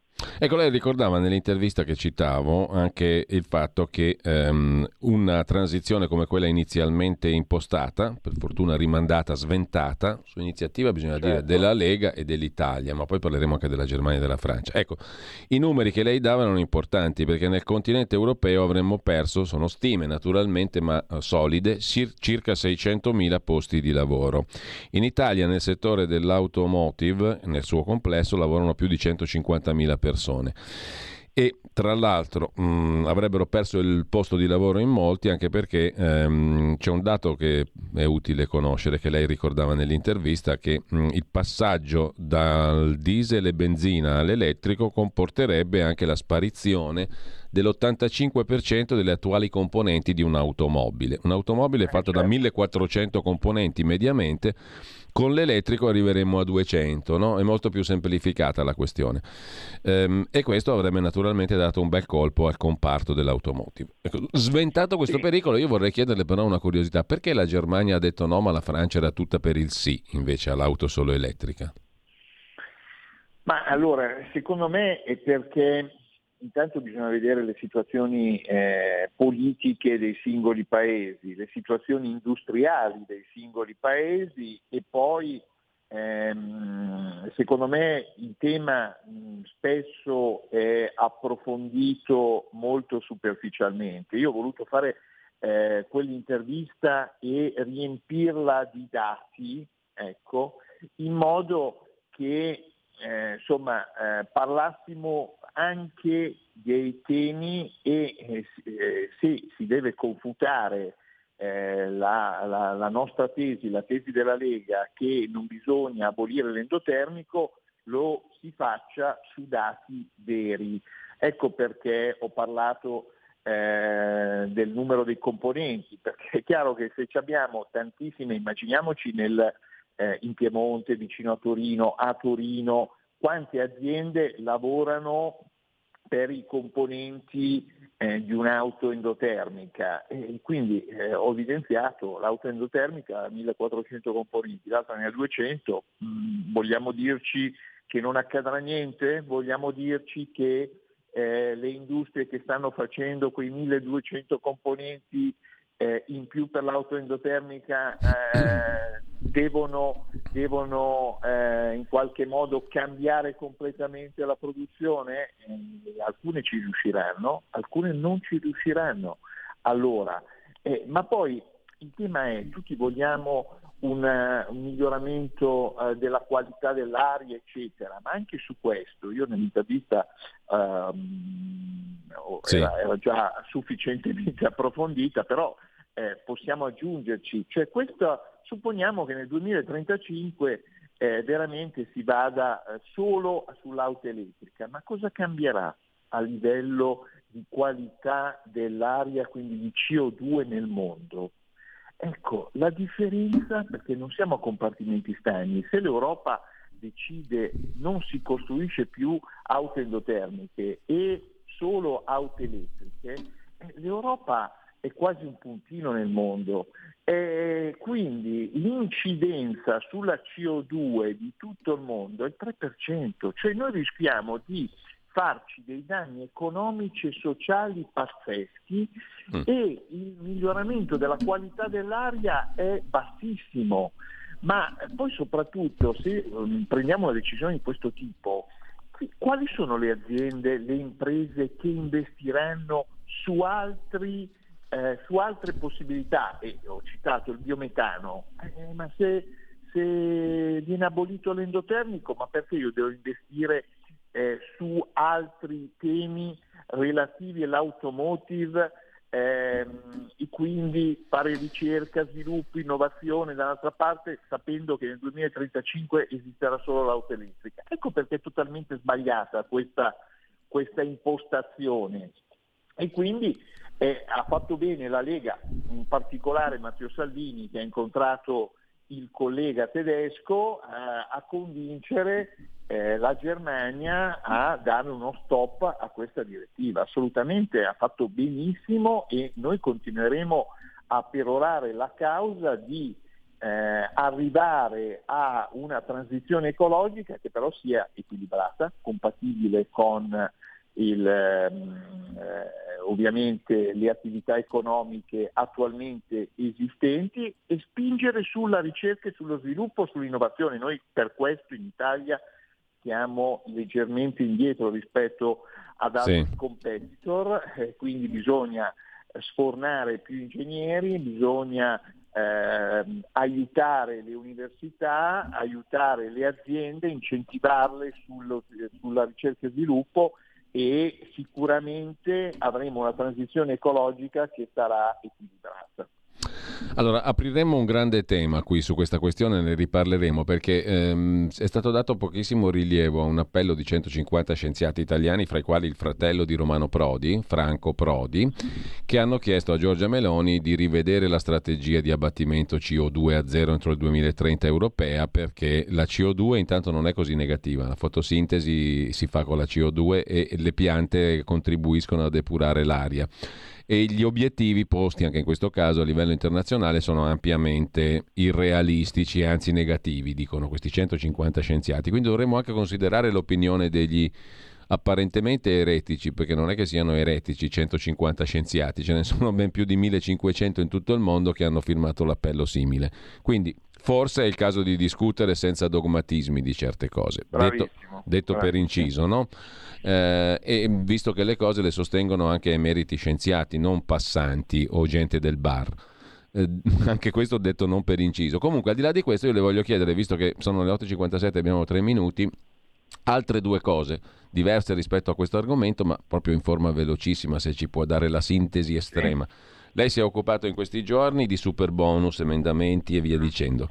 Qual è lo stato dell'arte, se possiamo fornire una cosa sintetica? E poi, altrettanto sintetico, perché il dibattito è solo all'inizio, eh, qual è la sua opinione sulla riforma fiscale che è stata molto abbozzata, insomma in bozza, diciamo, in super bozza, se ne parlerà molto più in dettaglio nelle prossime settimane, è stata tracciata per sommi capi dal viceministro Leo riduzione sì, delle aliquote e revisione delle detrazioni deduzioni. Sì, due temi ah, apriamo due temi enormi che non servono due minuti, è ridicolo dire così. Sì, Però no, vabbè, le chiedo proprio dire, un tweet, allora, diciamo, un sunto sì, del un sunto, tweet. un titolo. Allora, sicuramente noi ieri abbiamo depositato 29 emendamenti in cui sostanzialmente eh, in linea col decreto del governo eh, cerchiamo di aiutare lo sblocco di questi famosi 19 miliardi di cessione di credito e di sconti in fattura. Ehm, abbiamo, chiediamo anche, ma eh, credo che eh, abbiamo tranquillamente l'ok del governo, di riaprire il termine del 31 di marzo per le villette perché sostanzialmente chi ha già fatto il 30% al 30 di settembre eh, non ha ultimato i lavori entro il 31 di marzo, ma perché era tutto bloccato, quindi non poteva neanche andare avanti con i lavori. Quindi eh, non c'è un tema di nuove, diciamo, nuove villette, ma di far ultimare quelle precedenti. E, eh, e poi diamo un po' la linea su quello che potrebbe essere il futuro, dove bisogna comunque efficientare le case, però ovviamente bisogna efficientarle in modo da dare incentivi ehm, su, sulle fasce di popolazione che non possono permettersi di incentivare, eh, aiutare anche le altre e tenere in piedi il bilancio dello Stato perché eh, ovviamente questa esperienza ehm, era contingente mm. e non poteva, essere, non poteva durare in eterno.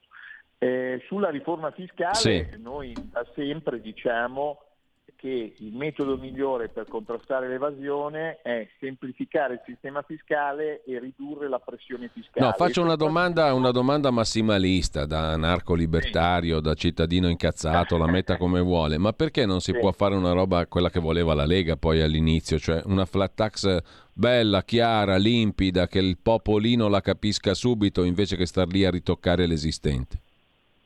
No, perché ehm, allora, questa riforma eh, va in quella direzione.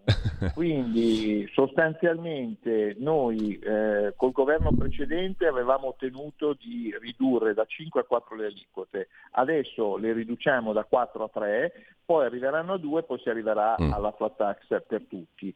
Eh, c'è la flat tax incrementale per... Eh, Ma diciamo è un percorso obbligato o si deve fare così? Eh, questo mi sta dicendo non si potrebbe sì, arrivare subito. così perché, mm. perché, io che faccio commercialista da 30 ecco, anni, appunto. ho visto la lotta all'evasione fatta nei più disparati modi, tranne che nel modo che la Lega perora da anni, semplificare il sistema e ridurre la tassazione. Così, così emerge sommerso. Perché? Perché se la tassazione è concorrenziale col sommerso la gente non ha stimolo ad evadere. Il caso tipico sono due casi tipici dove si vede che l'evasione è scomparsa. La cedolare secca sugli affitti abitativi, trovate degli affitti abitativi nero in questo momento, eh, non li trovate perché? Perché eh, se uno paga solo il 21% dice ma io perché devo rischiare e a tenermi in casa uno senza contratto quando pago solo 21 e mm. è sparito il sommerso. Eh, la stessa cosa vale per la mini flat tax. Quindi questa sarà una riforma se quello che abbiamo visto si traduce in un testo scritto diciamo, uguale a quello che abbiamo visto diciamo, eh, noi tecnici eh, della Lega, eh, sarà molto targata Lega e andrà verso la flat tax. Benissimo, allora io ringrazio Alberto Gusmeroli, avremo modo di risentirci naturalmente, grazie ancora. Grazie a voi Buona giornata. per l'invito e complimenti per la trasmissione. Grazie.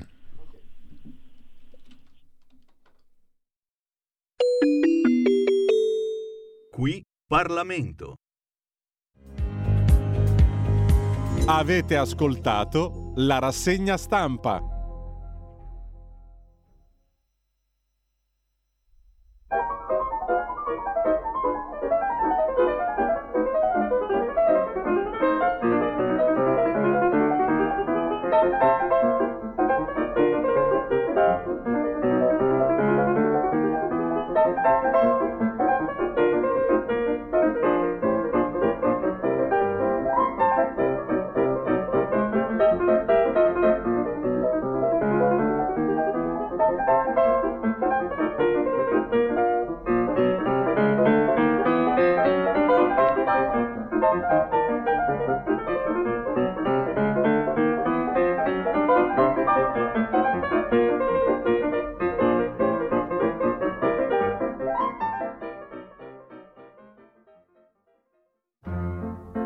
Va ora in onda L'Italia da fare, il punto sulla politica economica con Alessandro Morelli.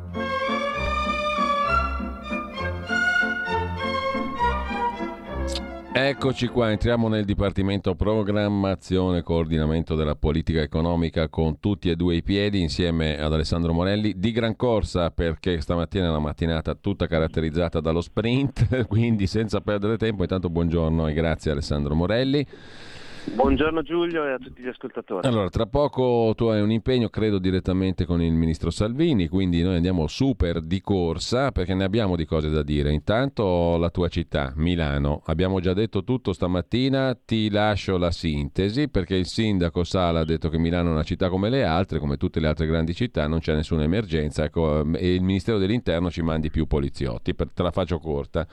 Non sto a riassumere tutto il resto, quindi Milano da una parte, la tragedia di Cutro dall'altra. Anche qui ti chiederei, visto che tra l'altro tu sei stato vice ministro al Ministero delle Infrastrutture, quindi sai cosa vuol dire eh, alla questione del mare e anche quali sono le competenze della Guardia Costiera chiamata in causa in questi giorni, perché non è intervenuta, eccetera, eh, senza arrivare fino all'abnormità della strage di Stato, però ti chiedo appunto come funzionano le cose e quale insegnamento si può trarre da questa ennesima tragedia, no? visto che proprio Salvini mi sembra ieri ha ribadito che insomma, la via sarebbe quella per chi ha diritto di protezione umanitaria dei corridoi umanitari che lui stesso ha inaugurato e presieduto in innumerevoli, in innumerevoli casi e guidato diciamo in innumerevoli casi eh, invece di affidare tutto a, all'incertezza purtroppo foriera di lutti del mare hm?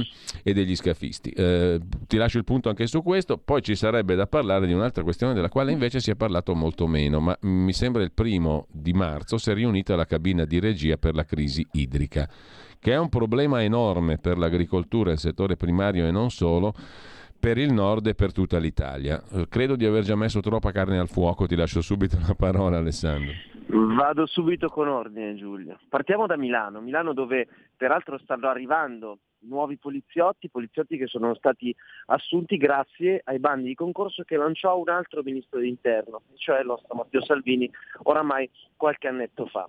Eh, il dato vero è che è oggettivo, non ci si può e non si può fare riferimento a un caso singolo di eh, violenza, seppur gravissima, quella che è accaduta nelle scorse, eh, nelle scorse ore e negli scorsi giorni. Ma un, un altro dato oggettivo di fatto è che se è vero che non si può eh, puntare il dito sulla crisi sicurezza eh, rispetto a un singolo caso, altrettanto è oggettivo che eh, purtroppo eh, la zona eh, della stazione centrale è una zona veramente pericolosa, non ho altre, eh, altre, formule per definire la situazione di quella area che è un'area oramai paragonabile al Bronx, eh, dove purtroppo la malagestio anche degli enti locali, anche del Comune di Milano, vi ricorderete i titoli eh, di alcuni anni fa nei quali eh, c'era stata in un'occasione particolare c'era stata una grande retata in eh, stazione centrale, nella zona della stazione centrale mm. e eh, l'allora assessore del Comune di Milano Maiorino, ora eurodeputato, eh, già eh, candidato contro Montana in Lombardia, eh, fece fuoco e fiamme parlando di razzismo, di eh, fascismo, le solite, la solita tiritiera della sinistra. Quindi ora che eh, Sala faccia, eh, il sindaco Sala eh, faccia quello che cerca di portare acqua al proprio mulino, eh, quando per tanti anni sostanzialmente la polvere è stata messa sotto la sabbia a grave danno chiaramente dei cittadini e della città, perché ricordiamo le stazioni eh, sono il biglietto da visita, uno dei biglietti da visita eh, delle, delle città beh, ehm, francamente eh, fa piangere perché eh, dovrebbe far ridere, ma in realtà fa piangere. Allora Alessandro, perdonami non per interromperti, ma da cittadino milanese due cose mi vengono spontanee sentendoti parlare. La prima è che ormai non stiamo parlando solo più di stazione centrale, perché la mia percezione del degrado della città è estesa a tantissime altre zone. Eh? Non sto a fare riferimenti che conosco benissimo, ma li conoscono in tanti. Purtroppo secondo me c'è un degrado collettivo. Secondo, io non ho capito, non so che opinione ne abbia tu, ma cosa ci stanno a fare i vigili urbani a Milano perché molte competenze sono loro, molte competenze eh, sono loro e non fanno allora, un cacchio, non fanno un cacchio. Quando li chiami ti danno anche informazioni. Eh, attenzione, non è che non fanno un cacchio perché non hanno voglia di fare un cacchio, ma perché le indicazioni che vengono sono altre. Ecco, appunto, eh, allora diciamo le cose altre. come sono, perché il sindaco Quindi. potrà dire tante belle cose, ma poi deve prendersi anche le sue di responsabilità responsabilità che evidentemente non si prende. E su questo da milanesi siamo, siamo perfettamente d'accordo, da vittime di una eh, realtà che è sempre più eh, degradata eh, perché eh, Milano eh, si fa bella per fortuna eh, dei successi internazionali oggettivi che è riuscito a ottenere in questi anni, ma altrettanto le difficoltà che i milanesi stanno vivendo soprattutto in alcune aree e che la sinistra da dieci anni sia responsabile anche di questo eh, aumento eh, della eh, differenza sociale, eh, del disequilibrio sociale tra il centro e le periferie è talmente evidente e palese eh, che insomma veramente le parole di Sala eh, fanno letteralmente piangere. Mm. Veniamo alla Guardia Costiera e al tema mm. di Cutro. Ecco, scusami, anche qui una piccola provocazione. Perché non facciamo come la Gran Bretagna? Tra l'altro guidata da cittadini di origine straniera, come sappiamo, no? Perché il Presidente del Consiglio, il Premier e la Ministra dell'Interno sono indiani, il di origine di indiana e il sindaco di Londra è pakistano. Però il Regno Unito ha, diciamo così, la Gran Bretagna ha stabilito che chi arriva in maniera illegale senza documenti sulle coste inglesi da ieri sarà respinto, salvo che sia minorenne o abbia gravi problemi fisici. Due, non potrà mai più chiedere asilo, non potrà tornare in futuro. Tre, i fermati verranno accompagnati gentilmente in Ruanda o in altro stato terzo africano sicuro che li accolga. Gli inglesi sono fuori dal mondo o siamo noi fuori dal mondo? Siamo noi fuori dal mondo, questa è, la, chiaramente la risposta. Eh, il dato è che eh, oggi noi siamo vittime di una sinistra che per tanti anni ha tenuto una, delle posizioni che sono arcinote e che eh, ha intriso eh, tutti le, eh, i ruoli, i grandi ruoli di potere degli organi dello Stato di quelle logiche. Penso alla Corte Costituzionale, penso a tante, a tante magistrature, eccetera, eccetera. Eh, il tema di Cutro è chiaramente il, la tragedia di Cutro, una tragedia che non possiamo definire annunciata perché non si poteva sapere quando sarebbe avvenuto, ma purtroppo eh, se continuano eh, il, la logica delle partenze, se continua la logica delle partenze, prima o poi qualcosa succede. Eh, succede in silenzio eh, che eh, alcune eh, persone possono annegare, succede nella, nel clamore di tutti quando avviene una tragedia che colpisce 80 persone. Eh, ma che cosa sta succedendo in Italia? In Italia, eh, come sempre, è un, metodo, è un metodo oramai classico, cioè, si prende innanzitutto dal punto di vista politico, quindi anche di fronte a una tragedia del genere si fa, eh, si fa la, eh, la, solita tiritera eh, della, della, polemica sterile e politica.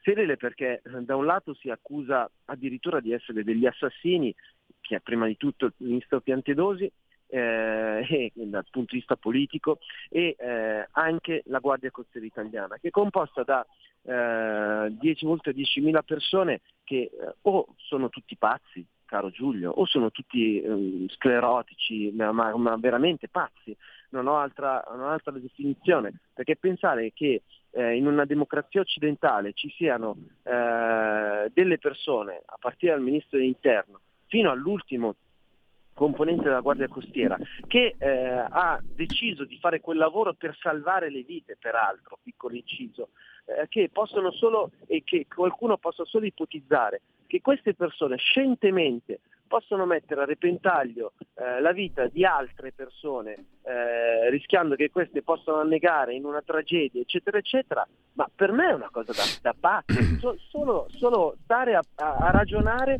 eh, con chi può eh, ipotizzare eh, una, una, tesi, una eh, procedura del genere. Quindi, eh, togliendo quindi, tutto questo che eh, però è la base d'asta, cioè se noi pensiamo che ci sono dei politici in Italia che accusano altre persone, lascia stare se sono altri sì. politici, altre bandiere eh, o addirittura la Guardia Costiera, di poter pensare eh, che eh, scientemente hanno causato la morte di altre persone, Vabbè, allora qua ragazzi tiriamo giù la Claire e abbiamo chiuso il ragionamento. Di cosa stiamo parlando? Posto questo, eh, indubbiamente la magistratura farà le proprie verifiche, io sono abbastanza sicuro che eh, le verifiche eh, eh porteranno eh, evidentemente a, un, eh, a, scagionare ogni ipotesi di malagestio della situazione da parte de- della nostra gloriosa Guardia Costiera, però eh, appunto eh, si sta veramente raschiando il fondo del barile se si accusa qualcuno di eh, aver voluto, voluto eh, con le, delle informazioni forse nascoste a questo punto, non lo so neanche cosa pensano questi, questi strani personaggi, ehm, eh, quindi di eh, portare alla morte altre persone o comunque di mettere a rischio, a repentaglio la loro vita.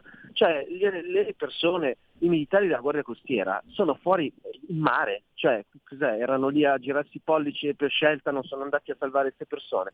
Capite che è, è, ma sarebbe ridicolo pensarlo, ma purtroppo questa è la realtà e quindi anche qui eh, purtroppo ce la piange. Comunque il governo è assolutamente unito, andremo avanti in questa linea, è eh, pericoloso e ieri ero ehm, allo speciale TG1 eh, della, della, mattina e alle domande ho dovuto rispondere ancora una volta che eh, in Europa sì eh, c'è un'ipotesi, tutti a parole peraltro, ci hanno sempre dichiarato la volontà di redistribuire, ma redistribuire i eh, rifugiati. Mai nessuno si è sognato e su questo la sinistra ha sempre fatto eh, diciamo, eh, un po' di nebbia perché proprio eh, a noi è assolutamente chiaro, ma la nebbia la fanno apposta anche i media di sinistra perché nessuno mai si è sognato di redistribuire i clandestini e noi in questo caso stiamo parlando di clandestini. Posto tutto questo, veniamo al terzo, sì. alla terza questione. È appena arrivato Luca Zaia qui, io sono a Verona, quindi sono l'inviato eh, di Radio Libertà nel Veronese dove stiamo per inaugurare un canale, eh, un canale che servirà per l'irrigazione eh, addirittura tre province, un canale molto importante, per ora un investimento eh, di 4 milioni di euro a cui eh, sono già previsti ulteriori importanti investimenti, un canale che eh, è lungo una quarantina di chilometri, eh, ma eh, sostanzialmente cosa, perché siamo qua?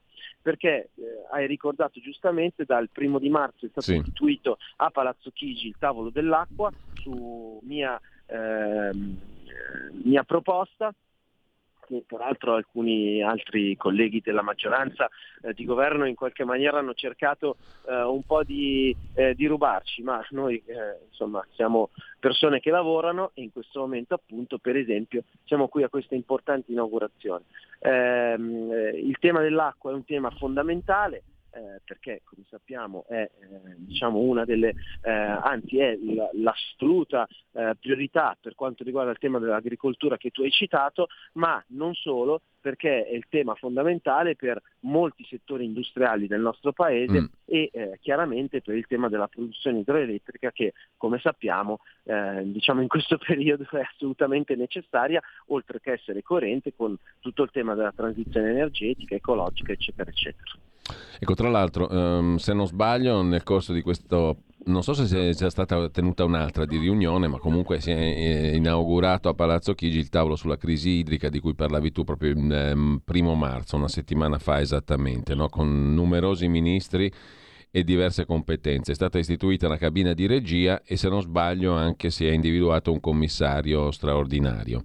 Volevo chiederti quali sono le prime linee operative per affrontare questo problema grosso, eh, perché abbiamo visto anche mh, dalle cronache locali. Innanzitutto, innanzitutto questo è il primo governo che su proposta della Lega istituisce un tavolo e non sta a eh, marzo a fare la danza della pioggia nella speranza che eh, entro maggio eh, cada sufficiente pioggia per, eh, per, riempire gli invasi, per permettere appunto un adeguato, eh, un'adeguata eh, fornitura d'acqua per i periodi eh, della tarda primavera e dell'estate e quindi in particolare per l'agricoltura.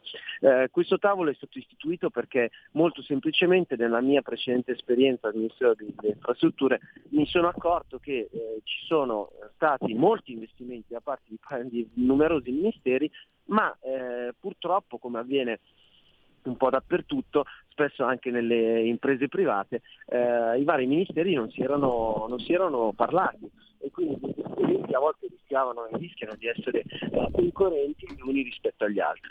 Allora questo tavolo interministeriale serve proprio, e la cabina di regia a Palazzo Chigi con mm. il Dipartimento della Programmazione serve proprio per eh, mettere eh, a sistema eh, gli investimenti, cercare di capire quelle che sono eh, le eh, come risolvere eh, quelli che sono eh, i ragionevoli, legittimi assolutamente interessi di tutte le parti in causa, perché io solo nella rapida eh, spiega che ti ho fatto pochi minuti sì. fa, eh, ti ho già esposto tre grandi settori, agricoltura, industria, idroelettrico, eh, dimenticandomi peraltro il principale interesse eh, che non riguarda chiaramente solo le regioni del nord, eh, ma in particolare altre regioni, e cioè anche che eh, potrebbe esserci una crisi eh, sul potenziale sull'idropotabile.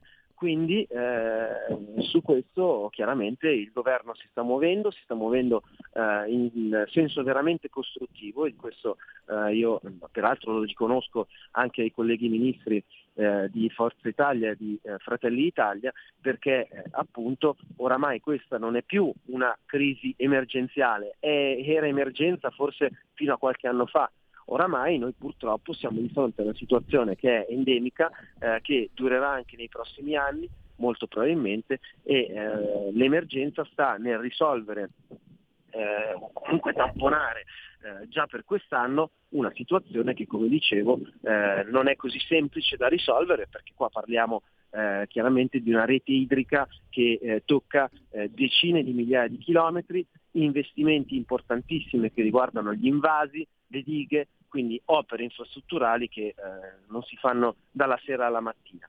Poi c'è anche l'ipotesi, anzi noi metteremo in campo un decreto legge già in queste settimane perché eh, ci sono delle eh, norme totalmente anacronistiche, te ne cito una giusto sì. per eh, far capire anche di cosa stiamo parlando. Eh, e cioè eh, dovete sapere che il prodotto delle, ehm, dei dragaggi è considerato rifiuto e su questo già parliamone perché prodotto, la ghiaia prodotta da un dragaggio su un fiume, sul Trebbia, sul Ticino, considerarlo rifiuto, la vediamo un po', eh, un po' così, un po' dura. Però diciamo che partiamo dalla base d'asta che è rifiuto qualunque eh, ghiaia da dragaggio. Poi ci sono i rifiuti eh, una volta fatta, eh, insomma, asseverato che tipo di rifiuto è, ci possono essere anche rifiuti speciali. Penso per esempio al, draga- al frutto del dragaggio eh, del porto di Genova come quello di Marghera, dove chiaramente magari quella, eh, quel sedimento deve essere ulteriormente lavorato. Ma paragonare e mettere come rifiuto il prodotto del dragaggio della diga del Cancano, che tu magari conosci Giulio, che è sopra Bormio a oltre 2000 metri, francamente la vedo un po' complicata.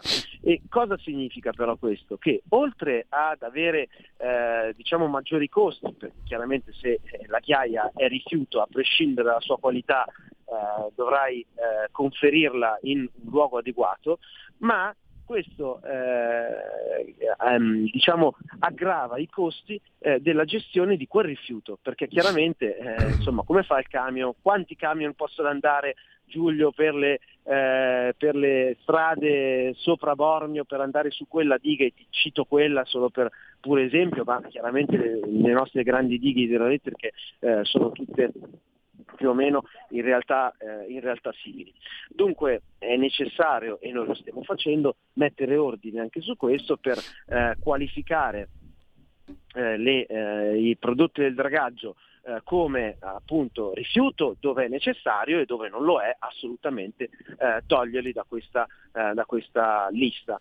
Chiaramente ci saranno gli ambientalisti, ci saranno i signori del no che faranno la loro battaglia, ma questo è un interesse generale perché ricordo che eh, purtroppo noi abbiamo un problema anche di eh, riempimento di queste, eh, di queste, dighe perché purtroppo per i sedimenti naturali, le ghiaie, i legni eccetera eccetera, alcune di queste sono a un riempimento molto inferiore rispetto al 100%.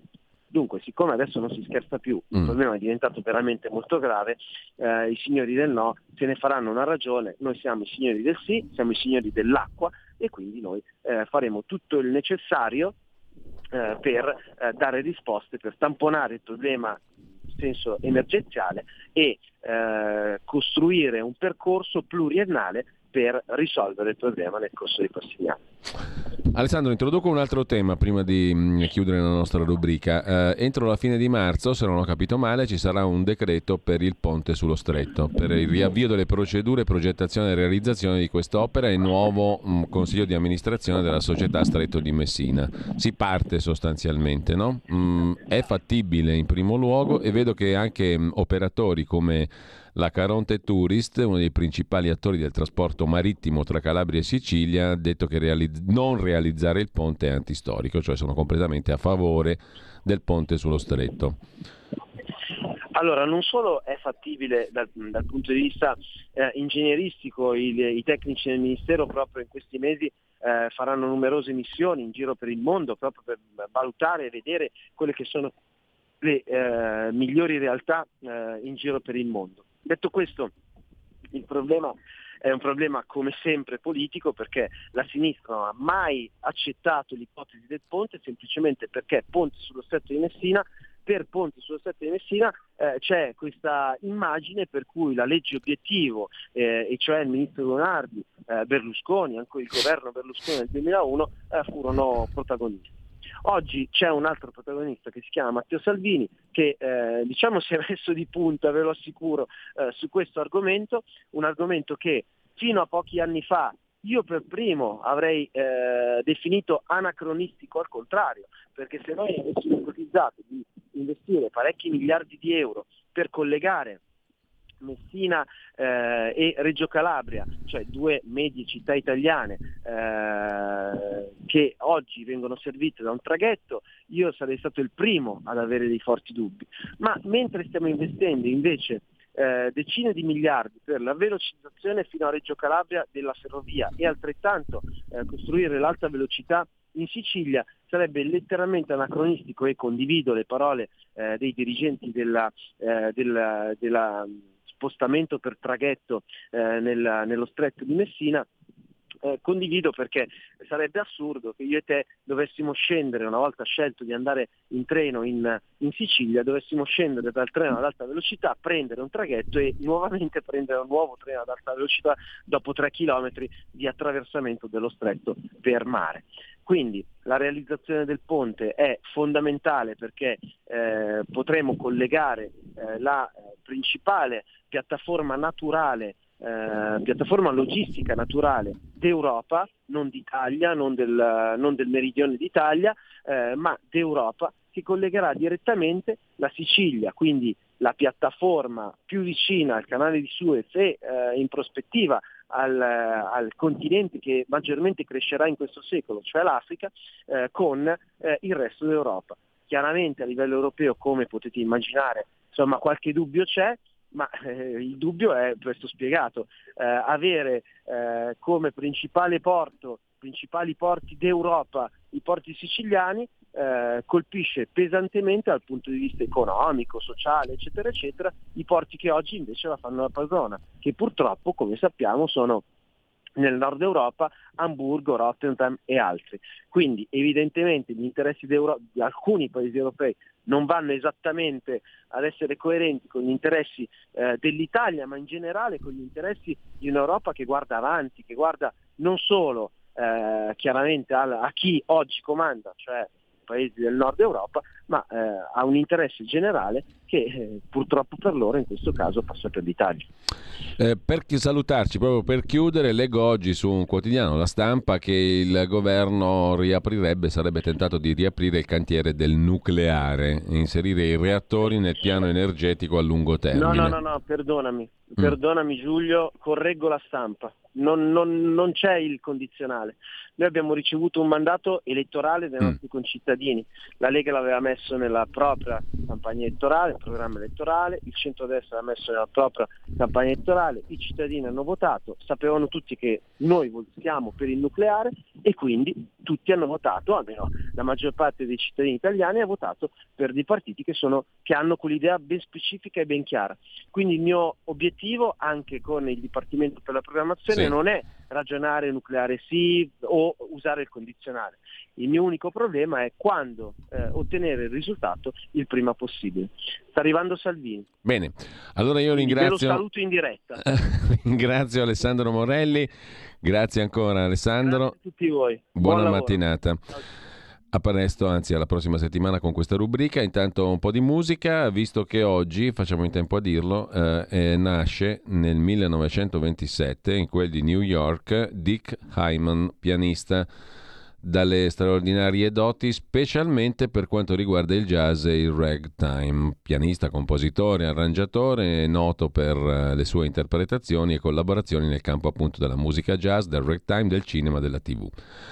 Hyman l'abbiamo sentito prima e lo sentiamo ancora.